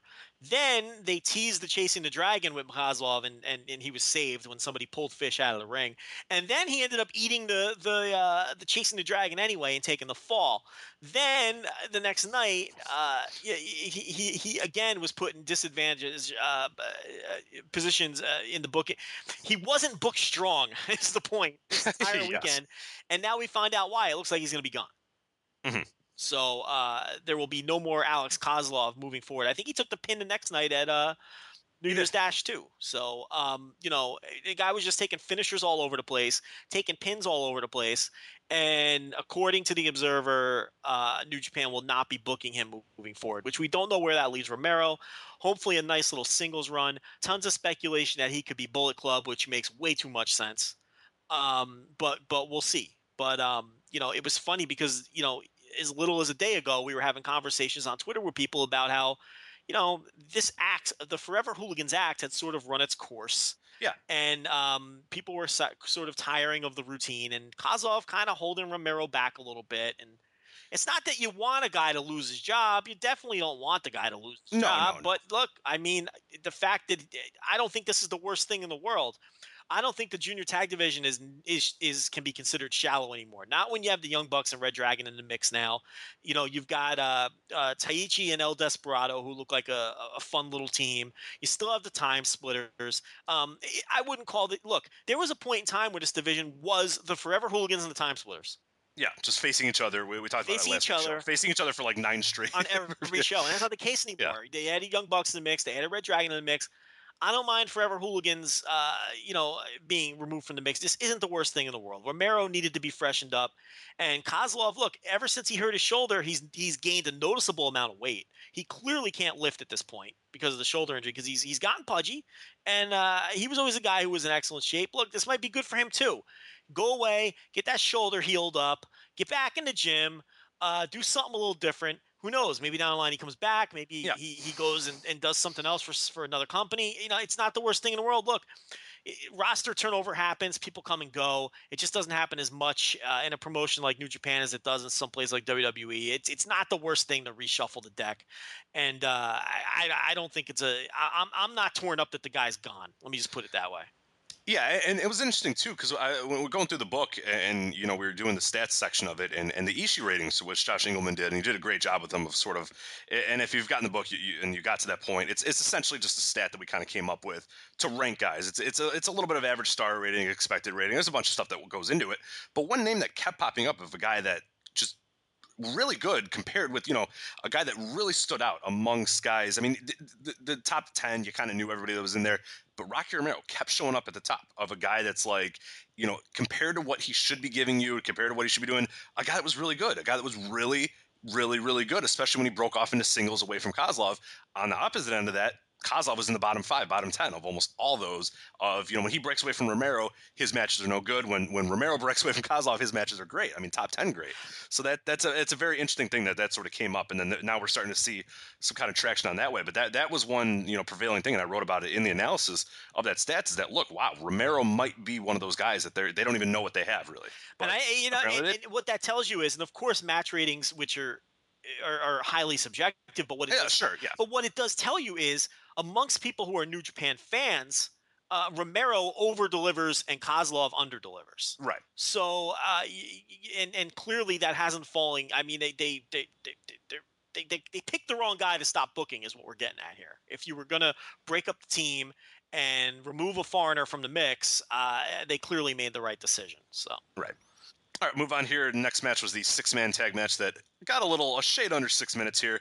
It was Hiroshi Tenzan, Satoshi Kojima, and Tomoaki Honma defeating the Bullet Club, which is Bad Luck Fale, Jeff Jarrett, and Yujiro Takahashi, as well as a bunch of random people coming down to the ring, including Karen Jarrett, Scott D'Amore, and a beautiful little Asian woman that Yujiro Takahashi came out with. So Yeah, as we suspected in the preview, this was just a very short little match to give Han- to give Honma a nice little pop in the dome, and that's exactly what it ended up being. That was more than a nice little pop. That was a freaking people love Yeah, that. So you can only imagine what'll happen if if eventually they give him a big singles win. So Yeah, that was huge, Um, and, that, and that was good. This is, I thought this was absolutely. I mean, this was no good, but that was fine because it lasted six minutes. It was hard to when when I mentioned my ratings, it was hard to give it a bad rating because it wasn't bad. It was exactly what it should have been for six minutes. You know what I mean? yeah, I mean, look, look. When I do match ratings, you know, it's it's this was a this was just a little two star match or whatever, but that doesn't mean that the match wasn't good. It's just you how much it, it's it's hard to be a lot better than that when it's a six man Right. match that goes five minutes. So you know, it is what it is. It was like it was like a raw match. You know what I mean? It was just a run of the mill. Uh, and that's all it needed to be at this portion of the show. You, you know, I, I thought at this point in the show is when I realized, you know what? They're not going to have any timing issues because they're getting in and out. As guys are leaving the ring from one match, the other guys are coming guys out. coming in, yeah. They're not wasting any time. Um, And and that's what I mentioned being the big part, and that was always in the lead up here. As I said, with the entrances, they can cut so much off of that, and people are sort of saying, ah, it's not the same if they don't have the big entrances and all that sort of stuff. Whatever, man. I mean, you if you really just have if you have guy out, guy in, you're good. I mean, that cuts off. Rich, the bottom You know, look, we- look, Rich, the bottom line is this: if if the matches are good, people don't care about the fancy. Exactly. Did you care that the Time Splitters didn't come out in a DeLorean when they had a really good match? does it matter to you that Kota Ibushi didn't have a fancy entrance, or did you love the fucking match? Exactly. So that that was the big part that I said is is look, the easy way that they can do, and I'm sure they said it too, is look at guys, fuck it. I know it's really fun to have these big entrances, but when the match is done, just get ready to go and get out there. I mean, you you can cut so much time. Now, let me tell you something. You just if, this, if this card wasn't great, there'd be a lot of people complaining about the lack of entrances. Yeah. Oh, I But get you it. don't notice it because the card was Because so the match, good. everything was great. Yeah. So now, look, I would have liked to have them. Look, they could have cut off the air guitar. There's a half hour of post match stuff in the main event that you could have done for the live crowd, but didn't necessarily have to show on the pay per view. In other words, you could have ended the four hour broadcast with Tanahashi celebrating Mhm. on the second turnbuckle, and then Tanahashi could have done all the air guitar stuff for the live crowd for another hour if he wanted to. You know what I mean? So, Yeah, I, I feel like that could have just been more that you know they timed this out and they wanted to just be safe, and then they got to the last few matches and went, okay, you know, we have a little bit extra time, so whatever. That's what I thought. Is I don't want to. You don't want to go up against it at that. You don't want to find out when the main event's starting that okay, look, we have X time, like we only have this. I was perfectly okay with just giving them the whole hour and just saying whatever. Yeah. You know, you know what I mean. I'm perfectly okay with that if it beats you know. Kota Ibushi coming out with five dancers or something. You know what I mean? yeah, like yeah, to me, I- yeah. I, I don't, I, and I'm never. I, I like entrance themes. I don't give a shit what you do in your entrance. People freak out. The entrances, listen, the entrances were great. They were great last year. There's no Yeah. I, I don't. To me, it doesn't matter. I don't care. to me, They're fine. to me, it added to the show last year. But I did. But at the same time, I didn't miss them this year. It would've- That- it's that's- something that's a nice. It's like an icing on the cake. It's not something I need. Um, you know, not if the matches are going to be this good. So, but anyway, by this point in the show, you you saw the timing, which was sort of a back of your head concern coming in, was not going to be a concern, and they really they yeah, especially this next match is I, I think where I got it too is a, a shade under five minutes here, which was uh, the, the TMDK, uh, Mikey Nicholls and uh, Marufuji, Haste, and Yano defeating Suzuki Gun, Davey Boy Smith, Archer, Shelton Benjamin, and Iizuka. This one was five, you know, a shade under five. Everybody got in the ring right away, and that's when I said, okay, we're good. You know, this is I, they can I- knocked can out. I, they- can I go back to the other match real quick? Yeah, yeah, no One problem. thing I wanted to mention with Honma, and I saw I saw some people saying, well, if he was just going to win a six man, why couldn't he have just won a match in the G one? Can you stop and think for one second how stupid that sounds? What, people are, are. What was a bigger win? Picking up a pin in the Tokyo Dome in front of 36,000 people to that enormous pop, or pinning Shelton Benjamin on the last night of the G1 show? Give me a fucking break. It's not even comparable. This was and it's and, and it's Honma. He's over no matter what. It doesn't it's- matter. it's It not- doesn't matter to me. no, Like I'm gonna keep banging this drum. I still say he shouldn't have won the G1, and this I don't care either this way. It proves doesn't- it. This proves it because now you had now you had this great Tokyo Dome moment of Honma getting a pin, and it's still not a singles pin. They still have that in their back pocket. Right. You can still save that for later. You can still put him in a singles program, and he can still get a big singles win down the line. Because remember, this is still just a tag win. It's not the same level. But if he would have beaten Shelton Benjamin of all people on the last night of the G1 in a nothing match that nobody cares about, okay, that would have taken away from this this great moment in the Tokyo Dome. So, I, so I'm sorry. This didn't disprove my stance on that. This backs up my stance on that. You got a great moment in the Tokyo Dome out of it instead of wasting it on Shelton Benjamin. Give me a break in a match no one gave a shit about. Uh, uh, come on, not even compare. Anyway, let's move on. I couldn't possibly care enough to. Honma's over regardless of what he does. I to me, whatever. It, it it doesn't matter to me whatsoever. So it was a good moment. Everybody loved it. Great moment. Good happy stuff. Yeah. To your point, yeah, it might have lost impact had he just won a random G1. I think this this was the, uh, especially I was sort of I, I got people into this. I, I, got people into Honma at the bar because I said this guy never wins. That headbutt never hits. You know that I I knew what was going on, and these people had just watched it for the first time, and they sort of said, "Hey, what's the, what's the deal with this guy that looks you know wearing the Hulkamania trunks or whatever?" And I said, "Okay, this guy never ever wins ever, and he never hits the headbutt. He hits it probably like five percent of the time that he tries it or whatever. So he's you know hitting it a bunch of times, missing it, and they go, "Okay, I see, I see." And I go, "He's a jobber, but everybody loves him." And, and they they could hear the crowd going nuts. And then when he won, everybody went, "Holy shit, is that a big deal?" And I said, yeah, it's a pretty big deal. Like, it's a very, I mean, the guy doesn't win. So, yeah, to, him winning is, is a big deal. To, so. to Ross and Striker's credit, they did nail the nuance in that. Yes, they, they, they were they understood they they were hammering home the fact that he never hits the headbutt and that he never wins, and they they they nailed the theme of that match to a T. They did get it right in that match. All right, uh, as mentioned a little bit over five minutes here was the uh, the Noah team defeating Suzuki Gun. Uh, as I said, this is the point when I realized, okay, the timing's okay because we had gotten that six man out of the way, we gotten the eight man out of the way. Everybody got entrances, everybody was good, everybody was in the ring, and they were over in you know less than 20 minutes total. So you, you knew you were good here. Uh, this match again, it was it was like the previous one. I it was hard to really give it a great rating because it was just what it was in five minutes. But given what they had, it was good. And, and I saw a lot of storylines in this one. That's what I sort of looked at. It. And the biggest thing I focused on is KES uh, and, and, Nicholls and Haste. That match needs to happen somewhere, somewhere in Japan. I don't care. And it looks like it's going to, which is great. Yeah, that's going to be you know part of the Noah New Japan thing moving forward. And yeah, you're right. I mean, this was another match that didn't that rightfully did not get any time. This didn't need to get any time.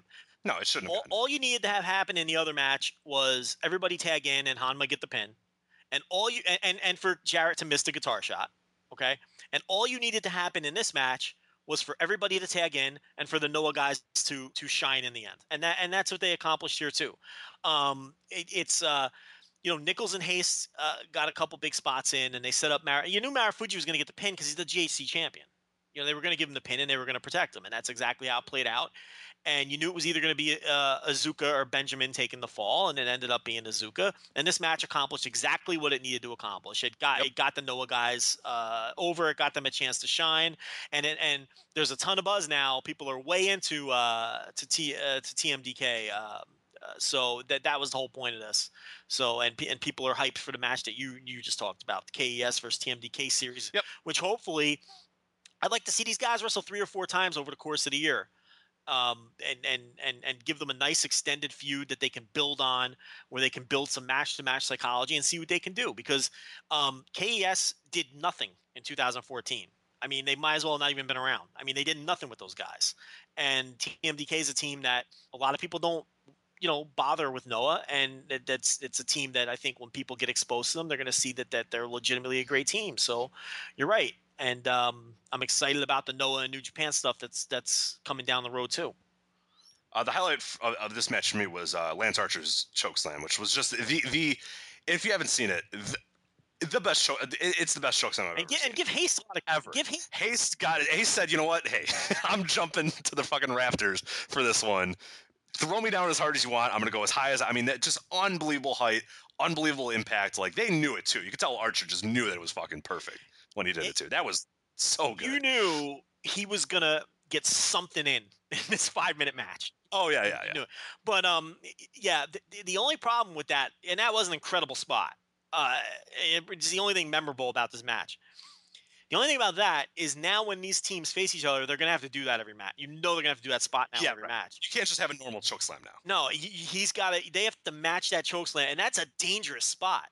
Yeah, that was. I mean, Haste left himself out. he was he he was 12 feet in the air. I mean, there was a lot of trust there in in, in Archer to to. And just not even trust of Archer, just trust of me falling in the right way. I mean, like you're way up there. Like you can easily flip over or, or do something. Yeah, It was, it was It crazy. was one of the highest chokeslams I've ever seen in my. I don't know if I've ever seen choke Easily the highest. Easily the highest I've with that seen. kind of height. I mean, that was just ridiculous. And he came down with it. height relative to the guy throwing it. Like, you know, sometimes an Undertaker, a big show, whatever, but never where the guy doing it launches. You know, Haste was a whole body length uh, above Archer. There's like, a great just un- there's a great still shot on uh, Oh, yeah, yeah. on Lance Archer's uh, Twitter feed. It's probably on his Instagram too. But there's a great well, his toes are at Archer's eyes. Like, that's how ridiculous it's. Like, there's a great of him at the peak of, of height. Yeah. People need to check that out. He got inc- Haste got incredible height on that thing. But uh but yeah, and I think Haste moving forward, I mean that guy's got star potential written all over him. So um, you know, no disrespect to Nicholls, but you know, Nicholls is clearly the Jannetty here. I mean, there's no question. And uh, you know, when the right when Haste gets put in the right situation and the right promotion and the right people get the right uh, sets of eyes on him, I mean, the sky's the limit for that guy. I mean, uh, he's just he's got it all. All right, moving on here, we had uh, Minoru Suzuki and Sakuraba. And this was, of course, the singles match that you could only win by submission or knockout. Uh, this a little under 10 minutes, but I really, really enjoyed this. This was, you know, we, we had sort of talked about we were most nervous about this match. It could go either way. It could either be really, really good or just monumentally awful. And I think it was great. And I think it was only enhanced, I thought, when I watched it the second time with Ross and Striker, who did a really good job of putting it over, putting over the importance. And you could tell this was when Ross started finally getting comfortable with sort of the pacing of New Japan. And, the, and these two guys in particular, I think he really enjoyed watching. Well, this match, first of all, when this match ended, there was only an hour and five minutes. They were only an hour and five minutes into the show. So they had three hours for six matches. At that point, everybody relaxed and said, any all these matches are gonna have all the time that they need because you Yeah. got three hours to do six matches. So, you know, the pacing was just excellent in the early going. I agree with you on your Ross point. Ross was just it- the- these matches with a million guys running around, he has enough trouble remembering who each one of them are uh, to begin with, uh, let alone the pronunciations, all the fast in and out action. Striker really had to carry him through those first three matches. And this match was tailor made for Ross because of the pace. And you're right, this is when he settled in. And I think I like this match a lot better than you did. Yeah, I really liked it, but I gave it two and a half. You guys were crazy. I liked it. I, I think two and a half is crazy low. I think Meltzer's four and a half or whatever is crazy high. Somewhere between there. Yeah. but I had it at three and three quarter or three and a half or something. So, um, I enjoyed it more. I it, it's one of those ones where you know you wish you can kind of go back and change because I initially put it two and a half, and then I watched it the next day again with Ross and Striker and really kind of focused on it, at, watching it at the bar or whatever. And I enjoyed it probably a lot more. I'd probably go three and a quarter if I had to re-rate it, but but I went two and a half in the moment. so but let, this no, is interesting. So this was a match that for you was enhanced by Ross. Yes, I think so. Because it was really when I'm watching it and listening to, you could tell Ross was super invested in it. It was like those old times when Ross was just really into a match and really did a great job of sort of getting you excited about each spot. And, and also, it was enhanced by being in the crowd with people. So those slaps, every time they were just slapping each other like hard as hell, everybody was just like oohing and on or whatever. Where you don't get that when I'm just sitting by myself. And I've seen these guys a number of times. I've seen Sakuraba. It's not that big of a deal to me. You, you know what I mean? Yeah, but yeah. watching it with other people and listen, I thought Ross really did enhance this match because I thought he took it. He made it seem like a bigger deal. I went in going, ah, whatever. It's these guys. He seemed like it was a big deal. He he presented it as a big deal, and the people I was there with also felt like it was a big deal because of Ross in that way. So that sort of helped me enjoy it a little bit more that second viewing when Yeah, I watched so- it, and just focusing a little bit more on, on the nuances of it as well. So for you, it was a match you didn't care about watching it live, but then you know Ross helped you get into it. I won't say I didn't care. I just didn't. I don't know if I liked it as much as others. But then watching it the next time, I said, ah, you know, I really do like this match. It was sort of, it wasn't bad the first time, and then I said, ah, this is actually pretty good the second time I watched Well, it. Well, it so. exceeded my expectations, mo- mostly because I'm glad they didn't do a dry. You know what I mean? The Yep. the dry, uh, you know, work shoot bullshit. They didn't they didn't go that route. It was more. It was leaned closer to a pro wrestling match, which is what I think what it was. They were smart to do. They really could have lost the dome crowd if they attempted something that was truly in the UWFI spirit. You know what I mean? Mhm. yeah, I got you. and I would have hated that personally. Even if they didn't, even if I, my instincts are wrong, and the live crowd would have eaten that up, I would have hated it. Because I'm not, I was never into that. I'm not into it now. I don't want to see it. I want nothing to do with it. Um, I like my pro wrestling to be pro wrestling. You know, I like it to have uh, flashy high spots and to be pro wrestling. You know what I mean? Now, to me, th- th- this so for that reason it exceeded my expectations. A lot of people didn't like the spot out on the ramp, but you know th- that was to you know to establish the Suzuki arm injury. And yeah, they could have done that in the ring, but they tried something a little different. From there, I thought the match was excellent. I thought Suzuki fighting with one arm, where he was only able to do the slaps with his right arm, with the injured Yeah. left arm, and uh, and Suzuki just just screaming at Sakuraba. I mean, that stuff's right up my alley. And um, you know, Sakuraba putting on the cross arm breaker, but Suzuki was too close to the ropes, and Suzuki managed to get the rope break. And um, I don't know. I thought you know the psychology here was strong, and I thought they did. They managed to tell a half hour story in nine minutes.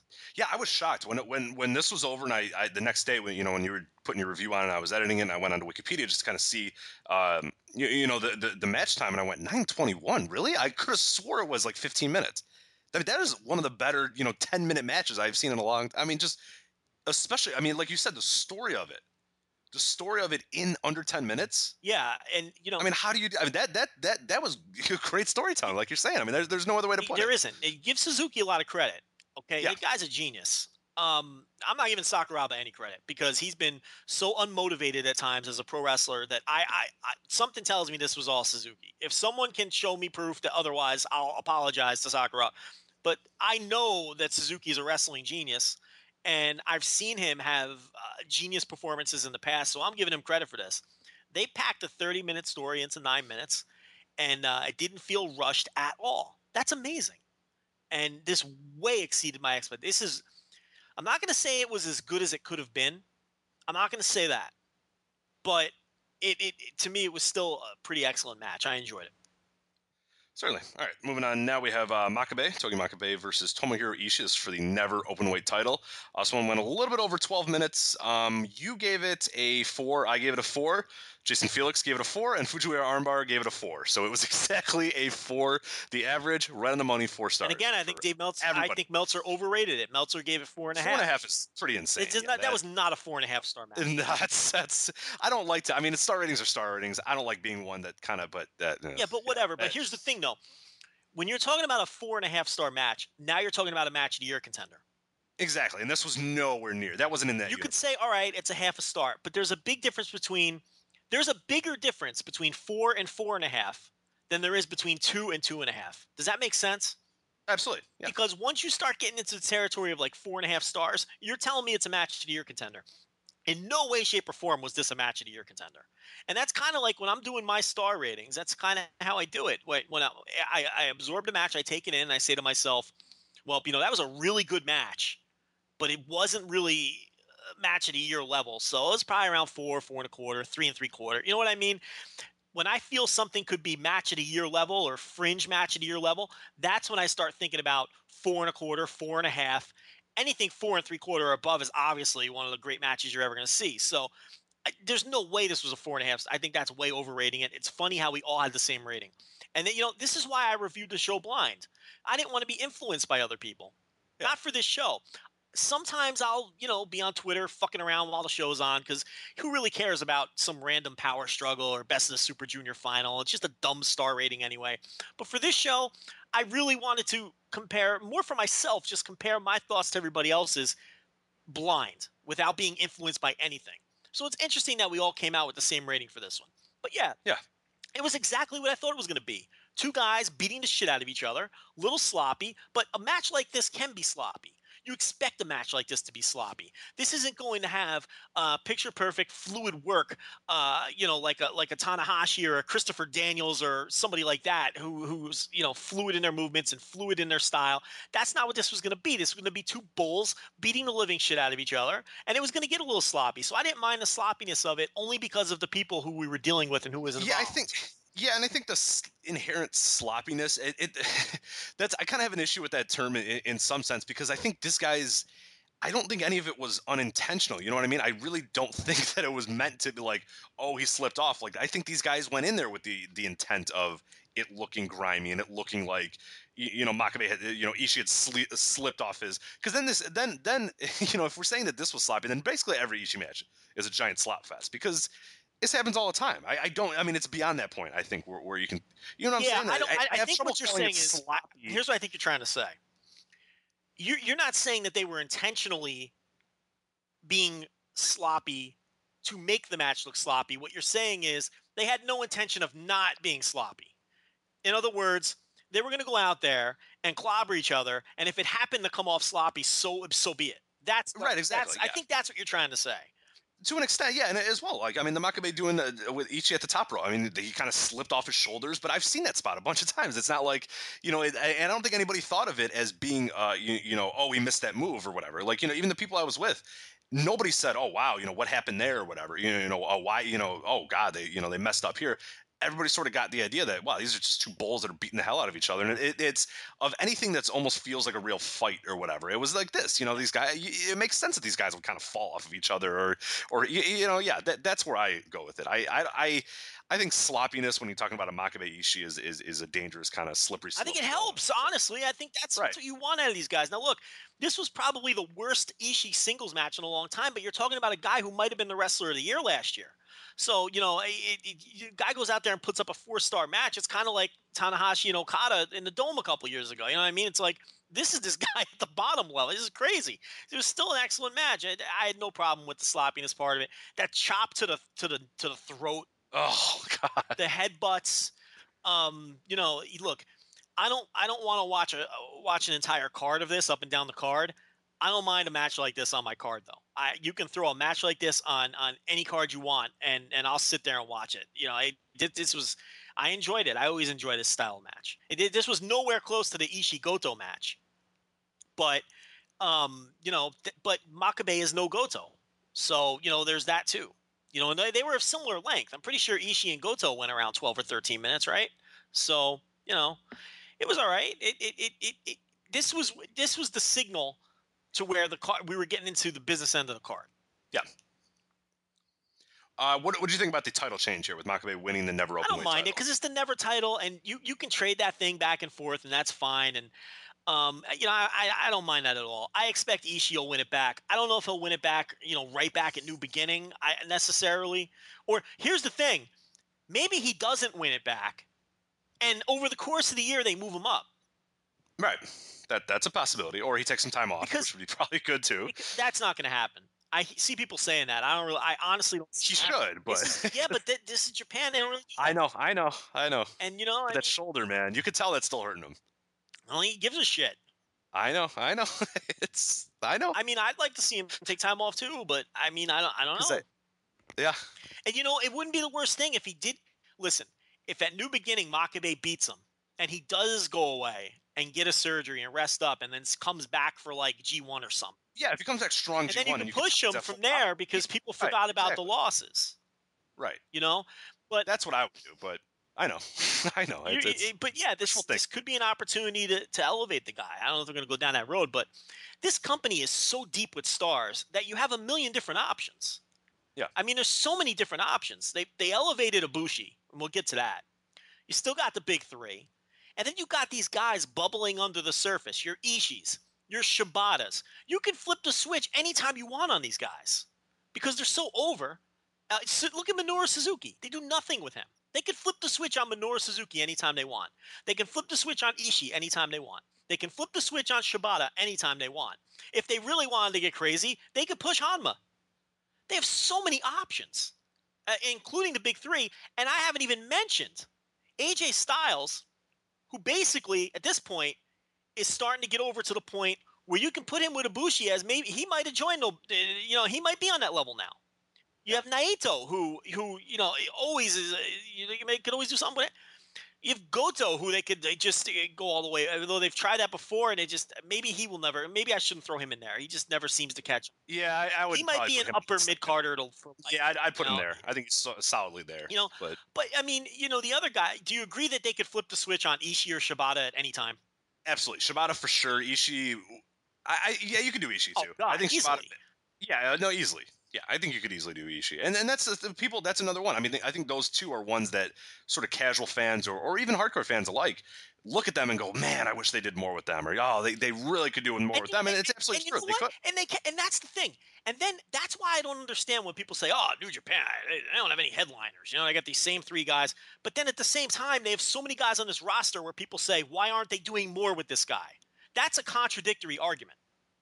There's no this this roster's full of guys that they don't push hard enough. This roster's full of guys just waiting to break out. So I, I don't buy that argument at all. This this is a deep roster. You know, where, where you got guys like Ishii and Shibata, where they they, they can easily push those guys, and they, they they they don't. There's no room at the top yet for these guys. So we'll see what happens with Ibushi and uh, and Styles, but it seems like they're breaking into that pack now. But anyway, um, so yeah, we'll see what happens with Ishii. Maybe this is where they do flip that switch with Ishii. We'll see. Yep. And then it's Suzuki, who everyone always forgets about because he's Right? Yeah, you can always give him a title yeah shot. Yeah, he's always fucking around with fucking uh, Yano and shit. But yeah, but if next week he was, if he main evented one of the new beginnings, nobody would bat an eye. he's just as over Like, as anybody else on the roster. right. Suzuki is just as over as anybody else on the roster. They have seven or eight guys that they can put in main events. Mhm. This idea that this company isn't isn't flush with stars. That's crazy. Now, if you want to tell me they're not flush with young stars, I can buy that argument because they have a bunch of guys who are either right at the peak of of their prime, slightly past the peak of their prime, or approaching the peak of their prime. Okay, you re- and then there's a huge jump down to the young guys who are still in the young lion stage. Yeah. Okay, so that argument I can buy, but the fact that they don't have guys that they don't have enough stars right now, total bullshit. Because they could flip the switch. I just named seven or eight guys who are legitimate potential main eventers. All right, moving on. Next, we have the junior Hey, heavyweight hold on. I'm not done. Oh. Let me. Oh, I thought you were done. Well, the pause. I, I pause. was I thought- done, but I thought of something else. Okay. Okay. How many companies historically have had that many guys that you can mix and match into the main events? I mean, you, you go back. Listen, no one, It's hard. Yeah. no one's comparing New Japan right now to the fucking Attitude Era. You go back to the Attitude Era, you had Stone Cold, The Rock, Vince McMahon, um, uh, uh, You're not going to find many. Mick, no, no, you. That, that's, I mean, Dude Love had a main this event. is my yeah, point. like Mick Foley. yeah. Okay, you had a bunch of guys. Triple H. Triple H later, okay, later, towards later, the end of know. it. Okay, Yeah. you had guys. There's five guys right there who were legitimate draws. Um, you know, during that era, but that was also the most successful era in the history of wrestling. Okay, if people want to tell me that New Japan is light on stars, all right, fine, but you need to show me the territories or the companies that had more stars than they do, and at the Yeah. current moment, and aside from the Attitude Era of WWE, I'm not sure you can do that. Yeah, the, the only the, another WWE one that comes to mind is that sort of 2002 to 2004 ish range where they they had they started bringing a lot of the WCW guys. You know, Shawn Michaels came back, Triple H was there. You started to elevate, you know, the Benoits and the Angles and Lesnar and those sort of guys. Th- those were fairly deep on the two brands. But things were starting to go down at that point. Exactly. Yeah, you had you had like about a year or so where it was a bunch of dudes, and then guys started getting hurt, and guys started going away and getting old and going. You know, you know, maybe like 2002 to like 2003 ish. But there's also weird periods there where you had like Triple H and Kane, you know, main eventing. You know, a bunch of pay per views in a row. So, yeah, it, it, it's tough. You would really have to do a big study. But I'd be interested to see the Attitude Era, and I'll give you another one. I'll give you All Japan because Yeah. you had a comparable number of guys. You had Misawa Kobashi, Kawada, uh, Taue, uh, Steve Williams. Uh, you, you know, you had you had a comparable amount of guys, and they were more over than these guys are. So I'll give you that one too. So there are examples out there, but the my my point here is that there's not many, and this idea that they're not flush with. I mean, even if you just talk about the big three, I mean, Nakamura, how many more sellouts does Nakamura have to produce? Look what he did last year. He drew 30, 35,000 people to the dome and he produced five sellouts on pay per view shows. Tanahashi just produced, Tanahashi and Okada just produced, you know, we just talked about it, the highest attendance in 13 years. Those three guys are legitimate stars. They're not as over as the All Japan guys were. They're not as over as the Attitude Era guys were. But aside from that, you're not going to find many places that had a, a, a larger group of stars than this current than this company does right now. That run is deep. They got eight guys that can flip the switch on at any time. Okay, now let's continue Okay, now I can go. until I think Kenny of something Omega- else and interrupt you again. Jesus. All right. Junior heavyweight championship match. Kenny Omega defeating Taguchi. A little over 13 minutes here. Kenny Omega becomes the new champion, as we all kind of predicted and all kind of knew. That was no doubt there. Uh, thoughts on this match? It was kind of a polarizing match for for a, a number of reasons, but where where'd you I'm kind of go first? I'm going to go uh, first go because it kind of ties into the point I just made. Yeah, yeah. Go ahead. Okay, you know I was very skeptical of the cleaner character. Yeah. I hated it. I, you know, hate's a strong word. I didn't like it. And I still firmly stand behind my belief that he should have worked that World Tag League tour and worked out the kinks of this of this gimmick. He's too over the top with it. And that's always a danger with Kenny Omega. He tends to be he can be over the top with things. He really needs to find his groove with the cleaner. If he continues to present it the way he did on this show, I'm never going to like it. But here's the problem. Here's the dichotomy with that. He's so good in the ring. I mean, this guy is elite level in the ring. And it, it just sucks because I really don't like this character in its current form. But my God, was he a fucking house of fire in this match. The way he took that bump when he went for, for the buckle bomb and Taguchi reversed it into a Rana, Oh, the force that he hit that turnbuckle. Okay, this guy bumps like a fucking maniac, which is perfect for a heel. And his offense is so crisp and precise, and it always has been. You know I'm a big fan of his work, and you came around on it. Yeah. After seeing, especially that hot run he had in 2012 for the KO and D title and DDT, all those great matches those guys were having, him, Ibushi, Generico, all those guys. Okay, and that hot uh, All Japan Junior title run that he had, having all those matches with you know Minoru Tanaka and uh, and uh, Hiroshi Yamato and all those dudes. Yeah. I mean, he had a hell of a year, 2011, 2012. He was a top 10 worker in the world, in my opinion. And um, he just hasn't been put in a position to have those kinds of matches since. He was a house of fire in the ring during this match, but I hate the fucking character. It didn't work for me.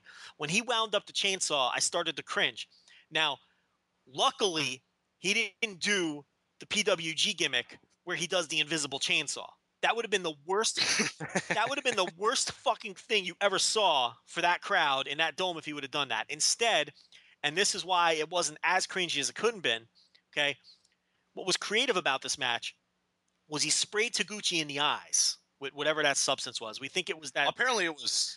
Oh, go ahead. Yeah, I, what I heard is it was like kind of a muscle, like our icy hot or whatever, like a muscle rub thing or whatever. Yeah, what they use Not after the deodorant. match is over to like, Right. cool down the injured body parts or whatever. So he sprays Taguchi in the eyes, and then I don't think I've ever seen a match where there was uh, uh, where a body part got worked over, and that body part were the eyeballs. Because from that point forward, he was grinding his boot into Taguchi's eyes. He was doing like, uh, you know, he was doing like the face wash gimmick in the corner to the eyes. Then when he did the chainsaw thing, he was rubbing his forearm into Taguchi's eyes, so that made sense. And Taguchi basically worked the match blind for four or five minutes because they were doing eye work. I've never seen that before. they did eye work. And I thought Taguchi was excellent in this match too. First of all, working blind, um, selling for Omega's offense. I thought, uh, you know, his his his uh, his brief comebacks were all good. I thought he did a great job too. Yeah. And um, it's just it's I hate the character, can't stand it. I really think he needs to refine it. I think he needs to. It the over the top theatrics don't work in, in New Japan. It works in DDT. It works in PWG.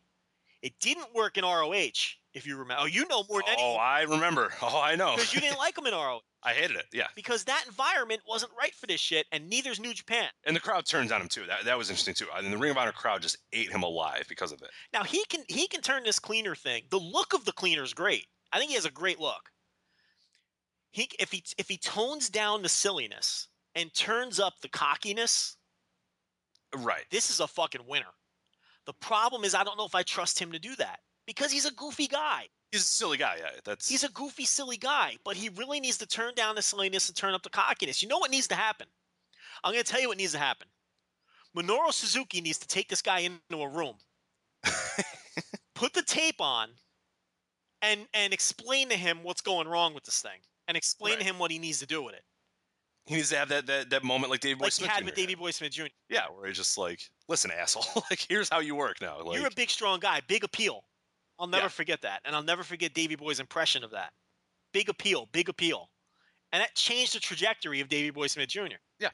he needs to take this guy in a room, maybe scare the life out of him first, maybe you know, and and explain to him what he's doing wrong. I think being in a room alone with Minoru Suzuki would scare you regardless. I don't think he has to do anything more than lock the door behind him. I so mean, that, he has the potential to scare the living daylights out of anyone, but from what I understand, he's the greatest guy in the world. So, but once he locks that door, then then you got to be, you know, you might shit your pants a little if he locks the door behind you.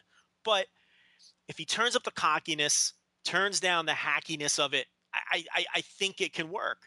But anyway, bell to bell, I enjoyed the match. I did. I, I don't know. Dave didn't give this one over four, did he? No, this was not one of the ones he gave. No, four. I think I gave it three and a half or something like that. you gave it three and a quarter. I gave it three. Uh, Jason Felix gave it one, and uh, Fujiwara Armbar gave it three and a quarter. Now here's well, the thing: so- there were a lot of people like Jason Felix who fucking hated it because they didn't, Yeah. they didn't like the antics of Omega. The work I thought was stellar. Now here's the thing I want to say about Kenny Omega: the match that everybody just saw Kota Ibushi have with Shinsuke Nakamura in that semi-main event. Kenny Omega is 1,000% capable of performances like that. Yeah. I have zero doubt. He, I've seen him. I've seen him do it with Ibushi, with other people. Kenny Omega's capable of that.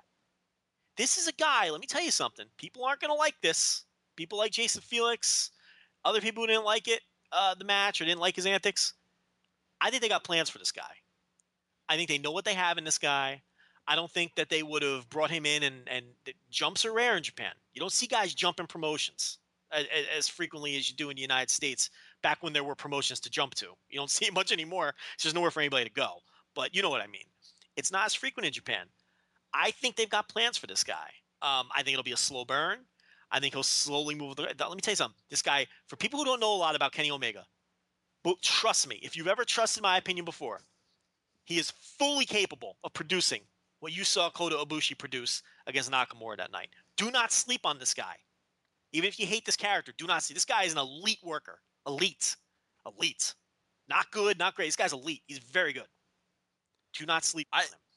I particularly like the, the the ending sequence, and it was that snap German. It was it was as you mentioned, there was that Hurricane Rana reversal, or the, the you know the reversal into the Hurricane Rana into the in the corner that was incredible. And then those last like three or four moves. I mean, Omega hit that snap German. God, that was good. That- That was just everybody was blown away. Everybody that I saw it with, and the first time I saw it, and even the second time, I even was like, holy shit! Like just the the force, the speed, the everything. I mean, that's that's where you say you're mentioning that he's capable of that. You watch that moment, and you go, "This is." I mean, you have to be something special to do what he did when he did it. I mean, that it, it's possible he can do that. That snap and that German, was just an that incredible. yeah, snap it was- German was arguably the spot of the night on a card that had two five star matches. Think about that. Yeah, I agree. Think about that. You could argue that was the best spot of the night on a card that had two five star matches. That's crazy. And it was a reversal of a spot that uh, Taguchi had done earlier in the match. So a little psychology there too, for you guys who were into that. Yeah, I, I thought Taguchi uh, got him with the fucking. Is it Cameron or Naomi? Who's the one with the big butt? I think they both have pretty. No, no, the one with Um, the really big butt. The one married to. Uh, that's Naomi. Naomi's the the big one. Yeah, Trinity. she does Yeah. the butt bump. Yep. Taguchi did that butt bump early in the match. He tried it again late, and Om- Om- Omega caught him around the waist and just snapped the fuck out of him with that. And listen, his offense is always picture perfect, and he has creative offense, and he has unique offense. People probably think I'm trying to oversell, but I, I'm telling you, this guy's good. I, I would have told you the same thing before the match. Yeah. Anyway, Uh, no, but I thought I thought Taguchi in, in general. I mean, he's a guy that I'm I'm sort of always sort of on the fence with, and, and Omega. did you like him here? I loved him here. I thought he was great. I thought this was the best performance I have seen Taguchi in in probably. Man, I don't. I, I can't remember that last time. It might be back to the Devitt days. I really don't think. I mean, I think overall, I mean, his psychology was on point. He didn't kind of lull. You know, sometimes he'll lull me to sleep, and he'll do certain stuff that's just kind of boring. I thought he was on point here, and I don't know if it was, you know, I don't know if it was simply Omega and him or whatever, but there was just something there where I was just like, man, he's got it. And you mentioned the psychology of the butt bump, uh, the psychology of a few different things he did throughout the match. You know, th- th- he didn't. The eye he didn't work, Rich. the- They worked the Yeah. eye. Right. I mean, he didn't he didn't overdo the the Eddie Guerrero tribute Three Amigos. It was just kind of everything he did was so much more fluid than I remember him being in, in quite some time. I, I don't know. I really can't remember the last time I really enjoyed Taguchi as much as I did here. Who but I works really the eyeball? Who does that? And then, and then you know what? that had to be Omega, right? You know what? I, That's Omega. you know what I thought was smart about this too? There was all that young bucks interference early on, but then as soon as it backfired, It was that was it. Yep, and that I, I love. I was going to make a note of that too, because that you know me, that's my biggest thing with the Bullet Club is I'm fine if they're sort of in there, and and and my favorite Devitt matches in his Bullet Club era was when the, the the Bullet Club would try to come in and something would get fucked up and they would just kind of be done and he would just kind of say, Hey, I got you know, go away. I got it, you know, whatever. I hate when it's just the constant interference. I like the psychology of them trying, it doesn't work, and it's kind of over. Well, they, you know, okay, here's do it on your own. What Yeah. happened was they, he, first they, they they interfered to break up an ankle lock. They hopped up on the apron when he had the ankle lock on, and Taguchi went after him on the apron. When they tried to interfere a second time, Taguchi outsmarted them. They grabbed his leg when he was coming off the ropes, but he he back body dropped Omega over the ropes and then did the Devitt flip dive, and that was it for the Bucks. Yeah, they're done. Yeah. So Omega ended up winning it on his own volition, which was important because while all those spots were going on, I was thinking to myself, if he wins this because of the Bullet Club, that's totally counterproductive to what they're trying to do with this character here. He shouldn't be a pussy heel who needs interference to win.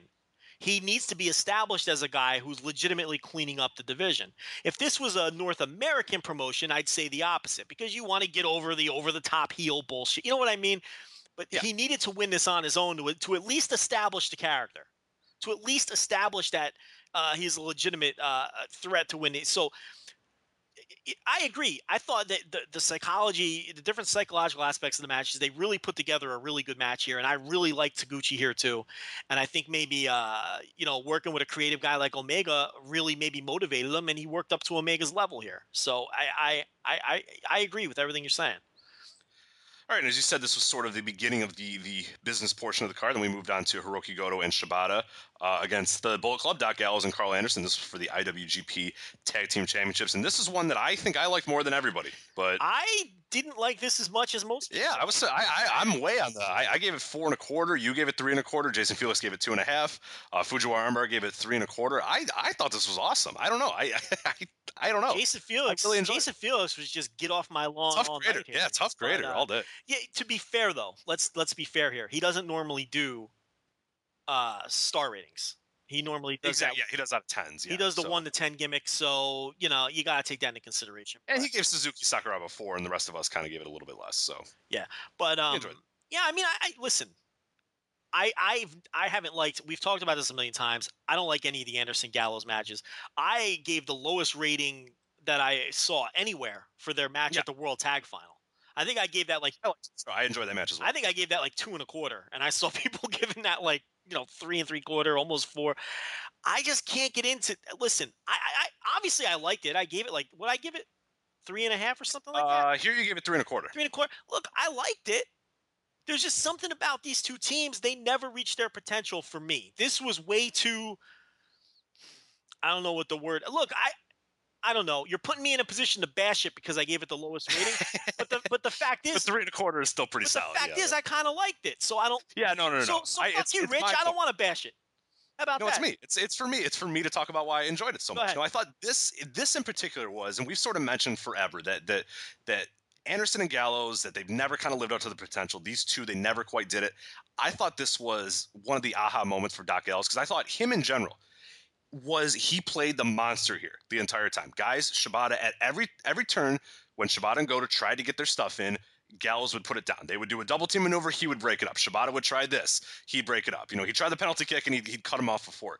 This was interesting for for a number of aspects. Is a Shibata kind of plays the baby face in peril and, and did a great job of it. I thought just a really, which is it's. I had people that I were with and they were like, ah, but Shibata's so much better just kicking the shit out of people. And I was like, I know, but it's coming. He's gonna kick the shit out of people eventually. But they wanted it the whole time. I agree, but I thought that was kind of the fun of it. Is that watching him sort of. Uh, What did you think? Did, did you think he played a pretty good sort of babyface in peril here? Because I thought he did. I thought this was a Shibata, the likes of which we've never seen. It was, Mhm. it was, It was fun. They It was interesting. It was good. They were like a, they were like a, a 1980s Memphis tag team. They were just Right. with like you know the false comebacks like you said doc gallows kept cutting off the, the comebacks and i and Mhm. i agree completely with your point and i'm glad you made it because i forgot about it this was the best doc gallows performance in new japan Anderson was a non-factor for me the entire time. I was focused on Gallows. And- I don't know. What, anderson has been a non-factor for a year in these tags yeah, it's been kind of disappointing because the guy's capable of a lot. But this one I featured, and that's that's been an issue with the Guns and Gallows that Anderson hasn't done much. It's all been on Gallows, and Gallows hasn't really risen to the occasion. I thought this time it was, I got it. You know, I'm a big dude, you know, like we talked about, we talked about the aha moment with a few of these guys, where where Davey Boy Smith Jr. had that, you know, a few years ago, or or you know, guy we're talking about guys getting serious, understanding. Hey, look, I'm a big ass dude. You know, that's what I'm going to do in this match. And and and Goto is a, a thick guy, but he's not necessarily gigantic. And Shibata's a kind of a small guy, and Gallows is huge. You know, use that size, use it, and he did. I thought this time was. Per- I mean, I thought cutting them off at every turn was exactly what I was kind of looking. I, I I enjoyed the story of the match overall because you know, Shibata and Goto, everything they tried to do, every little fancy thing they tried to do, every double team maneuver, it didn't matter. Gallows powered out of it and cut him off every single time until they finally got the flurry at the end and won. As you said, it's a Memphis. It was a it was an '80s Memphis match. He, he one, the whole way through. Once with the double clothesline, he cut him off. Then yep. later he hit the gallows pole on one of them uh, when it, just when it looked like they were ready to come back. And Shibata was never really Shibata in this match. He never had a chance to. Goto was the face in peril for a big portion of it early. Yeah. Um, and you know this was another match that only went nine minutes but had a 20 minute story. So from that perspective, you know, to give three and a quarter stars to a nine minute match, I mean, which was basically based around, you know, a babyface in peril tag match. I mean, that that's, you know, it, it was a good match. It was a good, it was, listen, it was the best match these two teams have had together. I'll say that. How about that? I'll go with that. Yeah. And I admit, I fully owe it because I, I just enjoyed it. I thought it, and, and a lot of it was just sort of. I think you, finally... I think you rated it right on the money because that seems to be the consensus around. Oh, okay. I mean, I haven't really seen. What, what did Dave do for that one? Oh no, he didn't give it over four.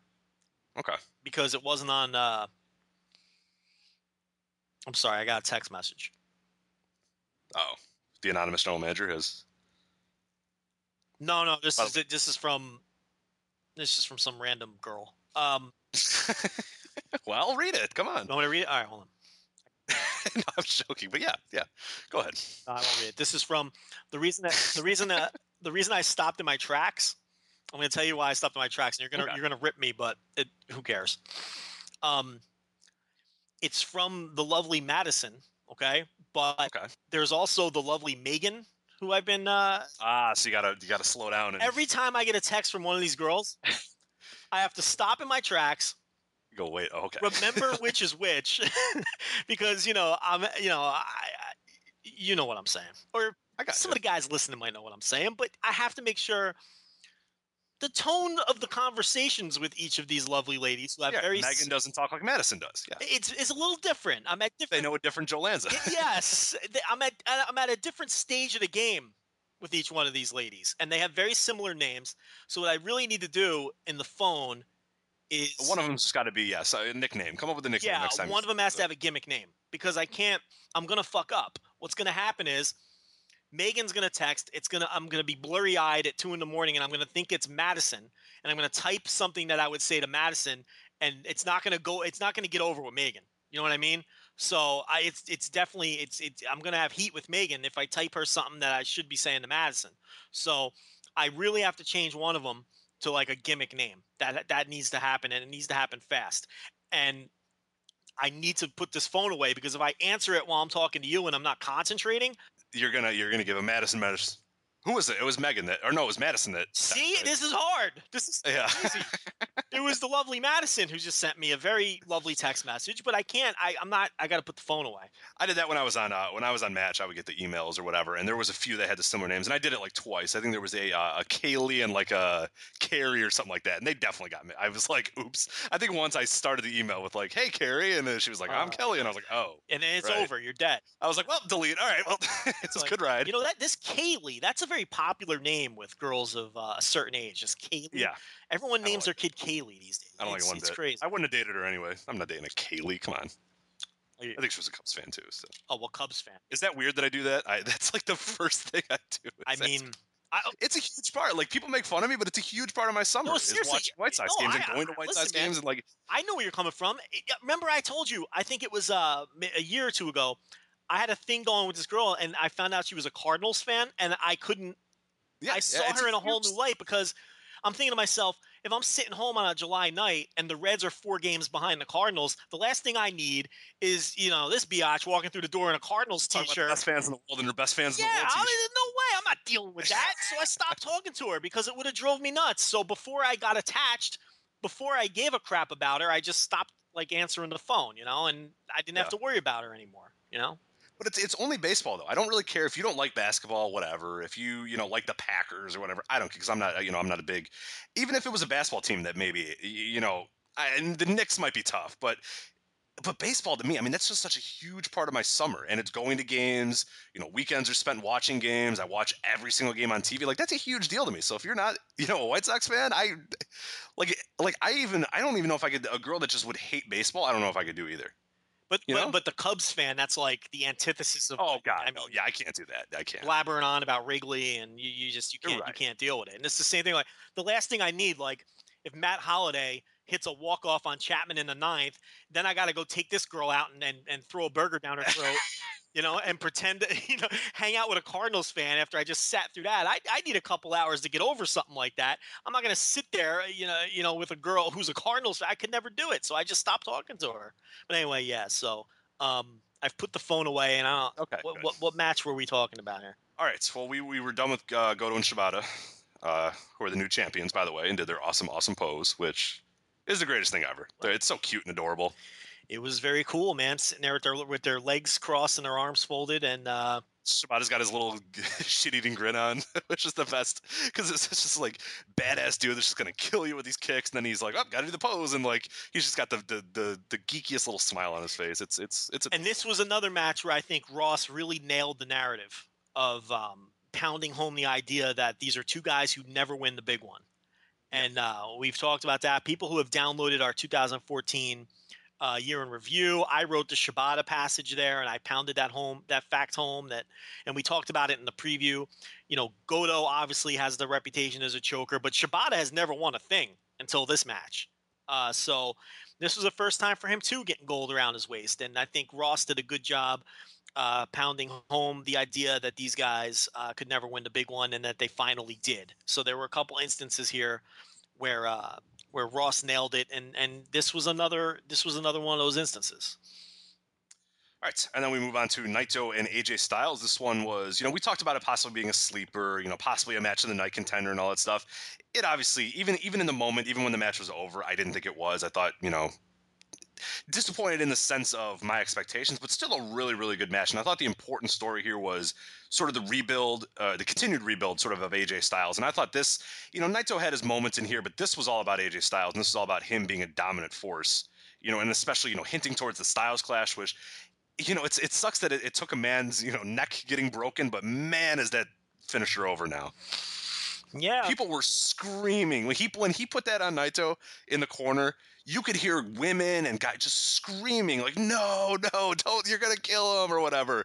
Like as long as he doesn't actually hurt somebody else again, like I mean that that's he's got that made. People are gonna eat that out of. I mean he's he's got that now. I mean people are generally scared, and the announcers you could hear were screaming about the Styles clash. They mentioned Yoshi Tatsu. I mean, it, it, it is so over right now. Ross too, Ross and Striker too, Yeah. putting over the Styles Clash. They did a great job here, and yeah, you're right. I loved this match not because it was a great match; it was a very good match, excellent match. But I loved the story that was told here. It told a better story than it, it told a.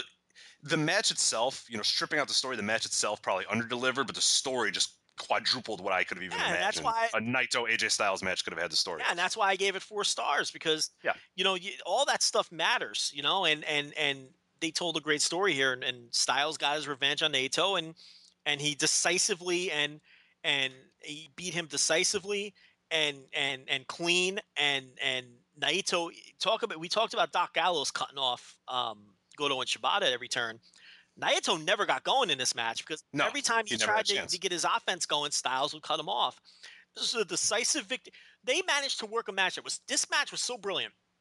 They worked a match which was basically a 15 minute squash match. It was a squash, yeah, and Right. I think I wrote that in my little blurb is that this was a squash. I mean, this was AJ Styles squashing Naito. This is a 15 minute squash, but Naito didn't come out of it looking like a looking like a jabroni.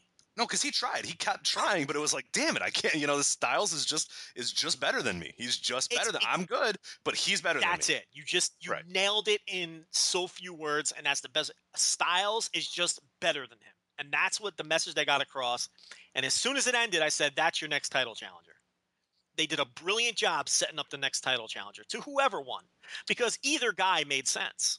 It didn't. It didn't matter which guy, but he was going to be the next title challenger, and I fully expected him to come out and make the nose to nose challenge. They didn't go that route, But the next night at uh, New Year's Dash, he pinned Tanahashi in the in, in the main event, and there you go. He's the next title challenger. He's over like a motherfucker now, and um, I think he's way more over than he was when they tried to push him the first time around. The fans, Oh. it, it just it took Night and day. no, absolutely, and you know, Well, compare the uh, compare the style. I mean, we talked about it when he first came in. He did the Styles question. nobody knew what the hell it was. and not only was that, you know what makes a big difference too is something that we talked about earlier on the show.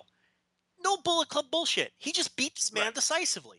Yeah, I, I I forgot he was even in the Bullet Club He in this match. he beat one of the top babyface New Japan Army guys, and he and and he did it quite easily, as easily as you're going to beat a guy like that without having it be just Yep, pure skill, and that, that was one of the issues when he first came in, is with a lot of the Bullet Club bullshit, and that's that's why we complained, and that's why we were so adamant against him, you know, winning the title, and so adamant against you know that entire run because it was all just bullshit the way he won. I mean, he he would just kind of slip, you know, banana peel title wins, banana peel wins. This was not. This was I'm better. I mean, like I'm good. I'm ready to go and let let you know. and that I and want that and- title, and yeah. this combined with the G1 where he was the same way.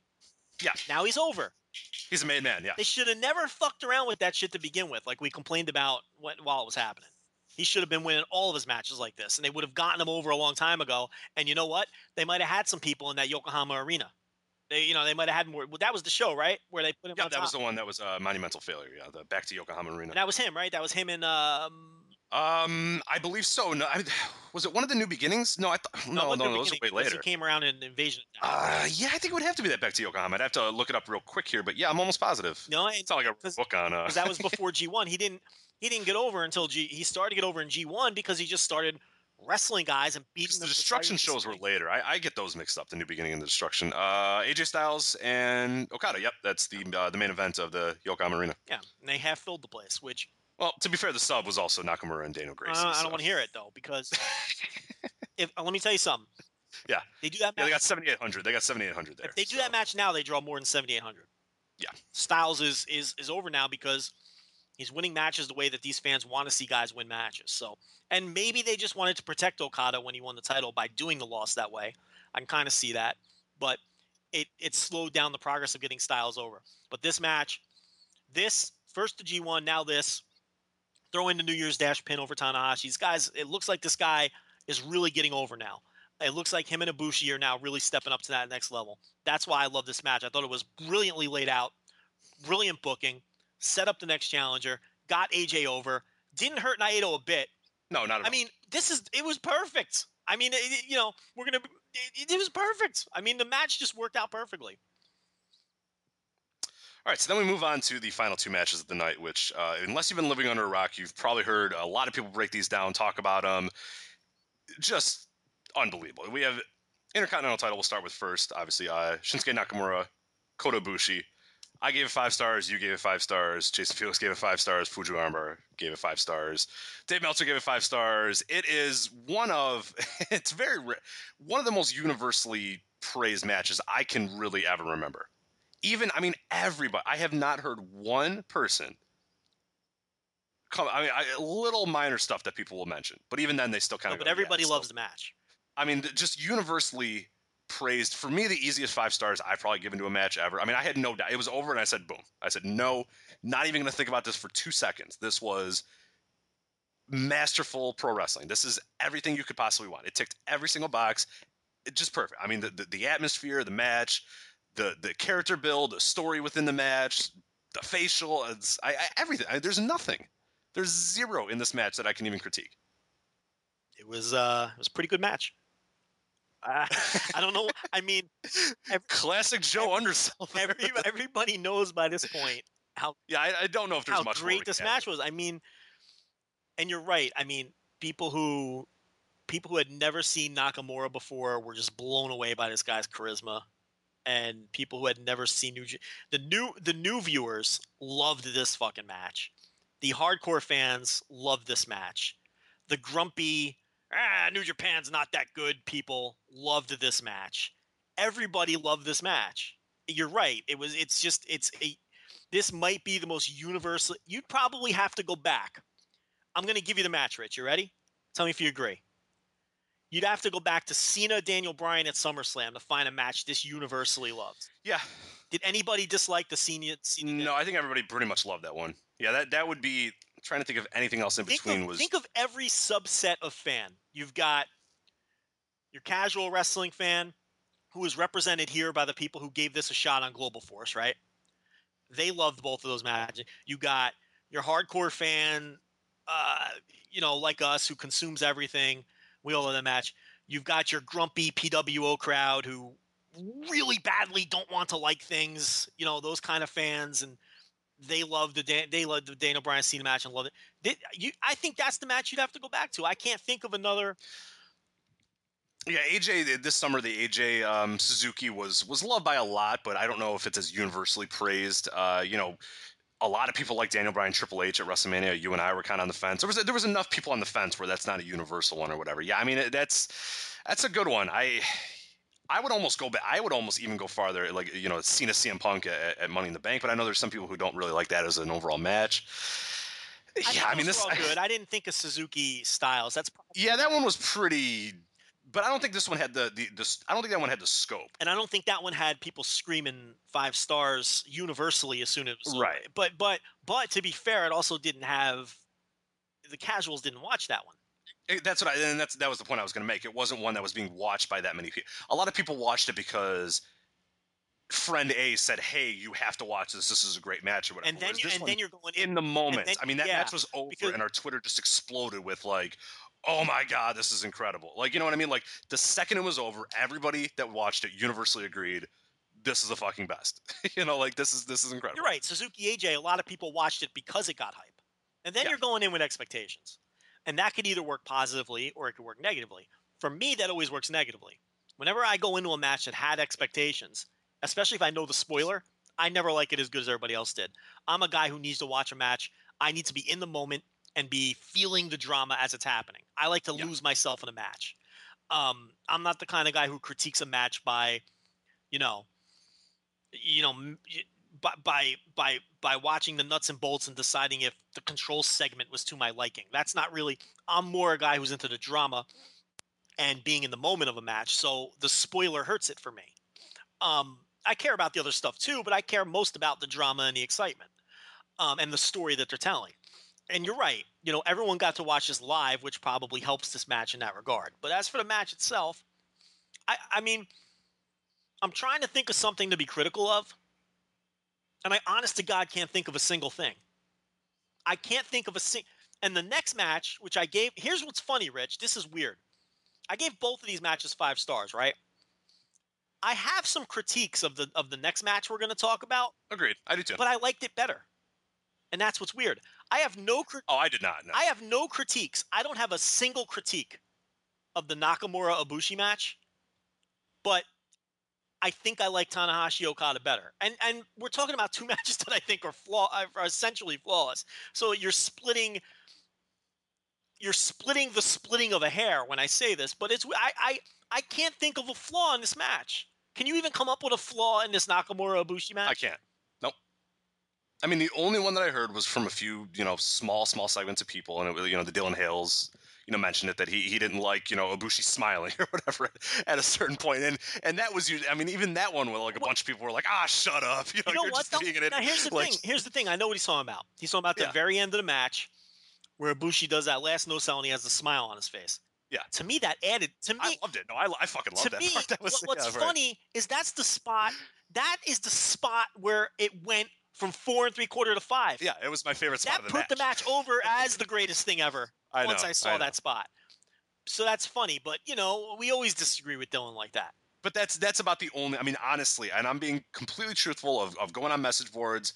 You know, we obviously have a ton of people on Twitter that are sending us stuff. The people were following New Japan, blah, blah, blah, all that stuff. That was it. I mean, that that was the only critique I heard. Not a single other thing. I mean, I watched it with people that have never watched New Japan before, people that kind of knew it a little bit but needed a little bit of a primer, and and nobody, everybody. Eh, it, it, the bar had a standing ovation. Like it was just silence, but people clapped. So the like- bar went ape shit for this. Oh, it went ape shit. Yeah, just just standing ovation for it. Just they, they couldn't believe it. It, it- Just people that were immediately it was over. They were just like, I need more of Nakamura and Ibushi. Like, what can I watch of them? And I was like, all right, all right, here you go. Like here, like get this New Japan World. Do you know? Do I mean just people just like stunned. Like they and and, and these are a lot of people that come here were were strictly WWE people that were just blown away by it, and it was just like, man, this is. I've been, you know, and I tried to I tried to temper expectations. I said that's that's about as good as it gets. Like don't don't think every match is like this. I mean, this is really really awesome stuff. Yeah, still, I mean, like, you're not you're not gonna you're not gonna turn on New Year's Dash and see anything close to what you're. Yeah, I tried to say like, listen, it, it, it this is as good as it gets, but I said it's it's it's as good as it gets though. You just watched something that was special among everybody that watches everything. I mean, I'm a guy that watches as much as I can and everything. I mean, this is about as good as you're gonna get in a lot of ways. I mean, just just we don't have to break it down anymore than I think it does. I mean, go watch no, it. the only other thing I would add is um, I really hesitate to call it a star-making performance for Ibushi, only from the perspective of I thought I think he's already a star. I mean, we're talking about a guy who has sold out Sumo Hall. Uh, okay, we're talking about a guy Yeah. who's who's headlined big shows and and and and and has been a draw already uh, for DDT. So he was already a star and coming in, and this was a superstar make. This was a potential superstar making performance yes, because this I said this is the kind of performance that can push him into that echelon with Nakamura, Tanahashi, and, Mhm. and, and and and Okada.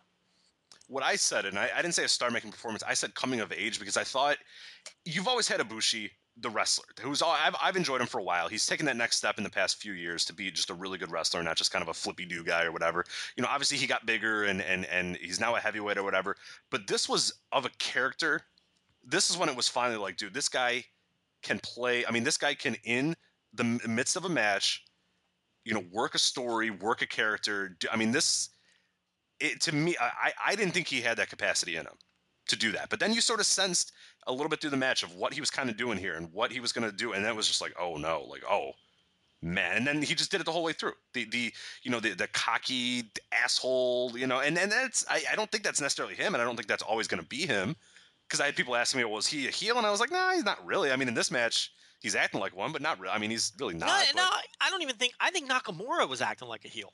One of my favorite spots in this match is when, okay, Nakamura's kicking Ibushi in the head, playing off of the concussion, and this this is the match where Ross and and Striker really missed a lot of stuff because they didn't talk about the concussion, and that was key because this was built around Ibushi's head injuries. Okay, so Nakamura is kicking Ibushi's head in when he's tied up in the ropes, and you can see the point where Nakamura kicks him in the head and Ibushi just snaps and he gets Yeah. that look on his face and he looked fucking demented. Okay. That was the point where he kind of turned into, you're not going to understand this. Some of the people listening will. There was this Chris Leben fight a couple of years ago in the UFC where he was clearly out on his feet, but he was like a zombie. He was still conscious, but you could tell that the lights were on, but nobody was home. And he was just absorbing blows from his opponent but fighting back. I almost get the idea that Ibushi watched that tape before this match.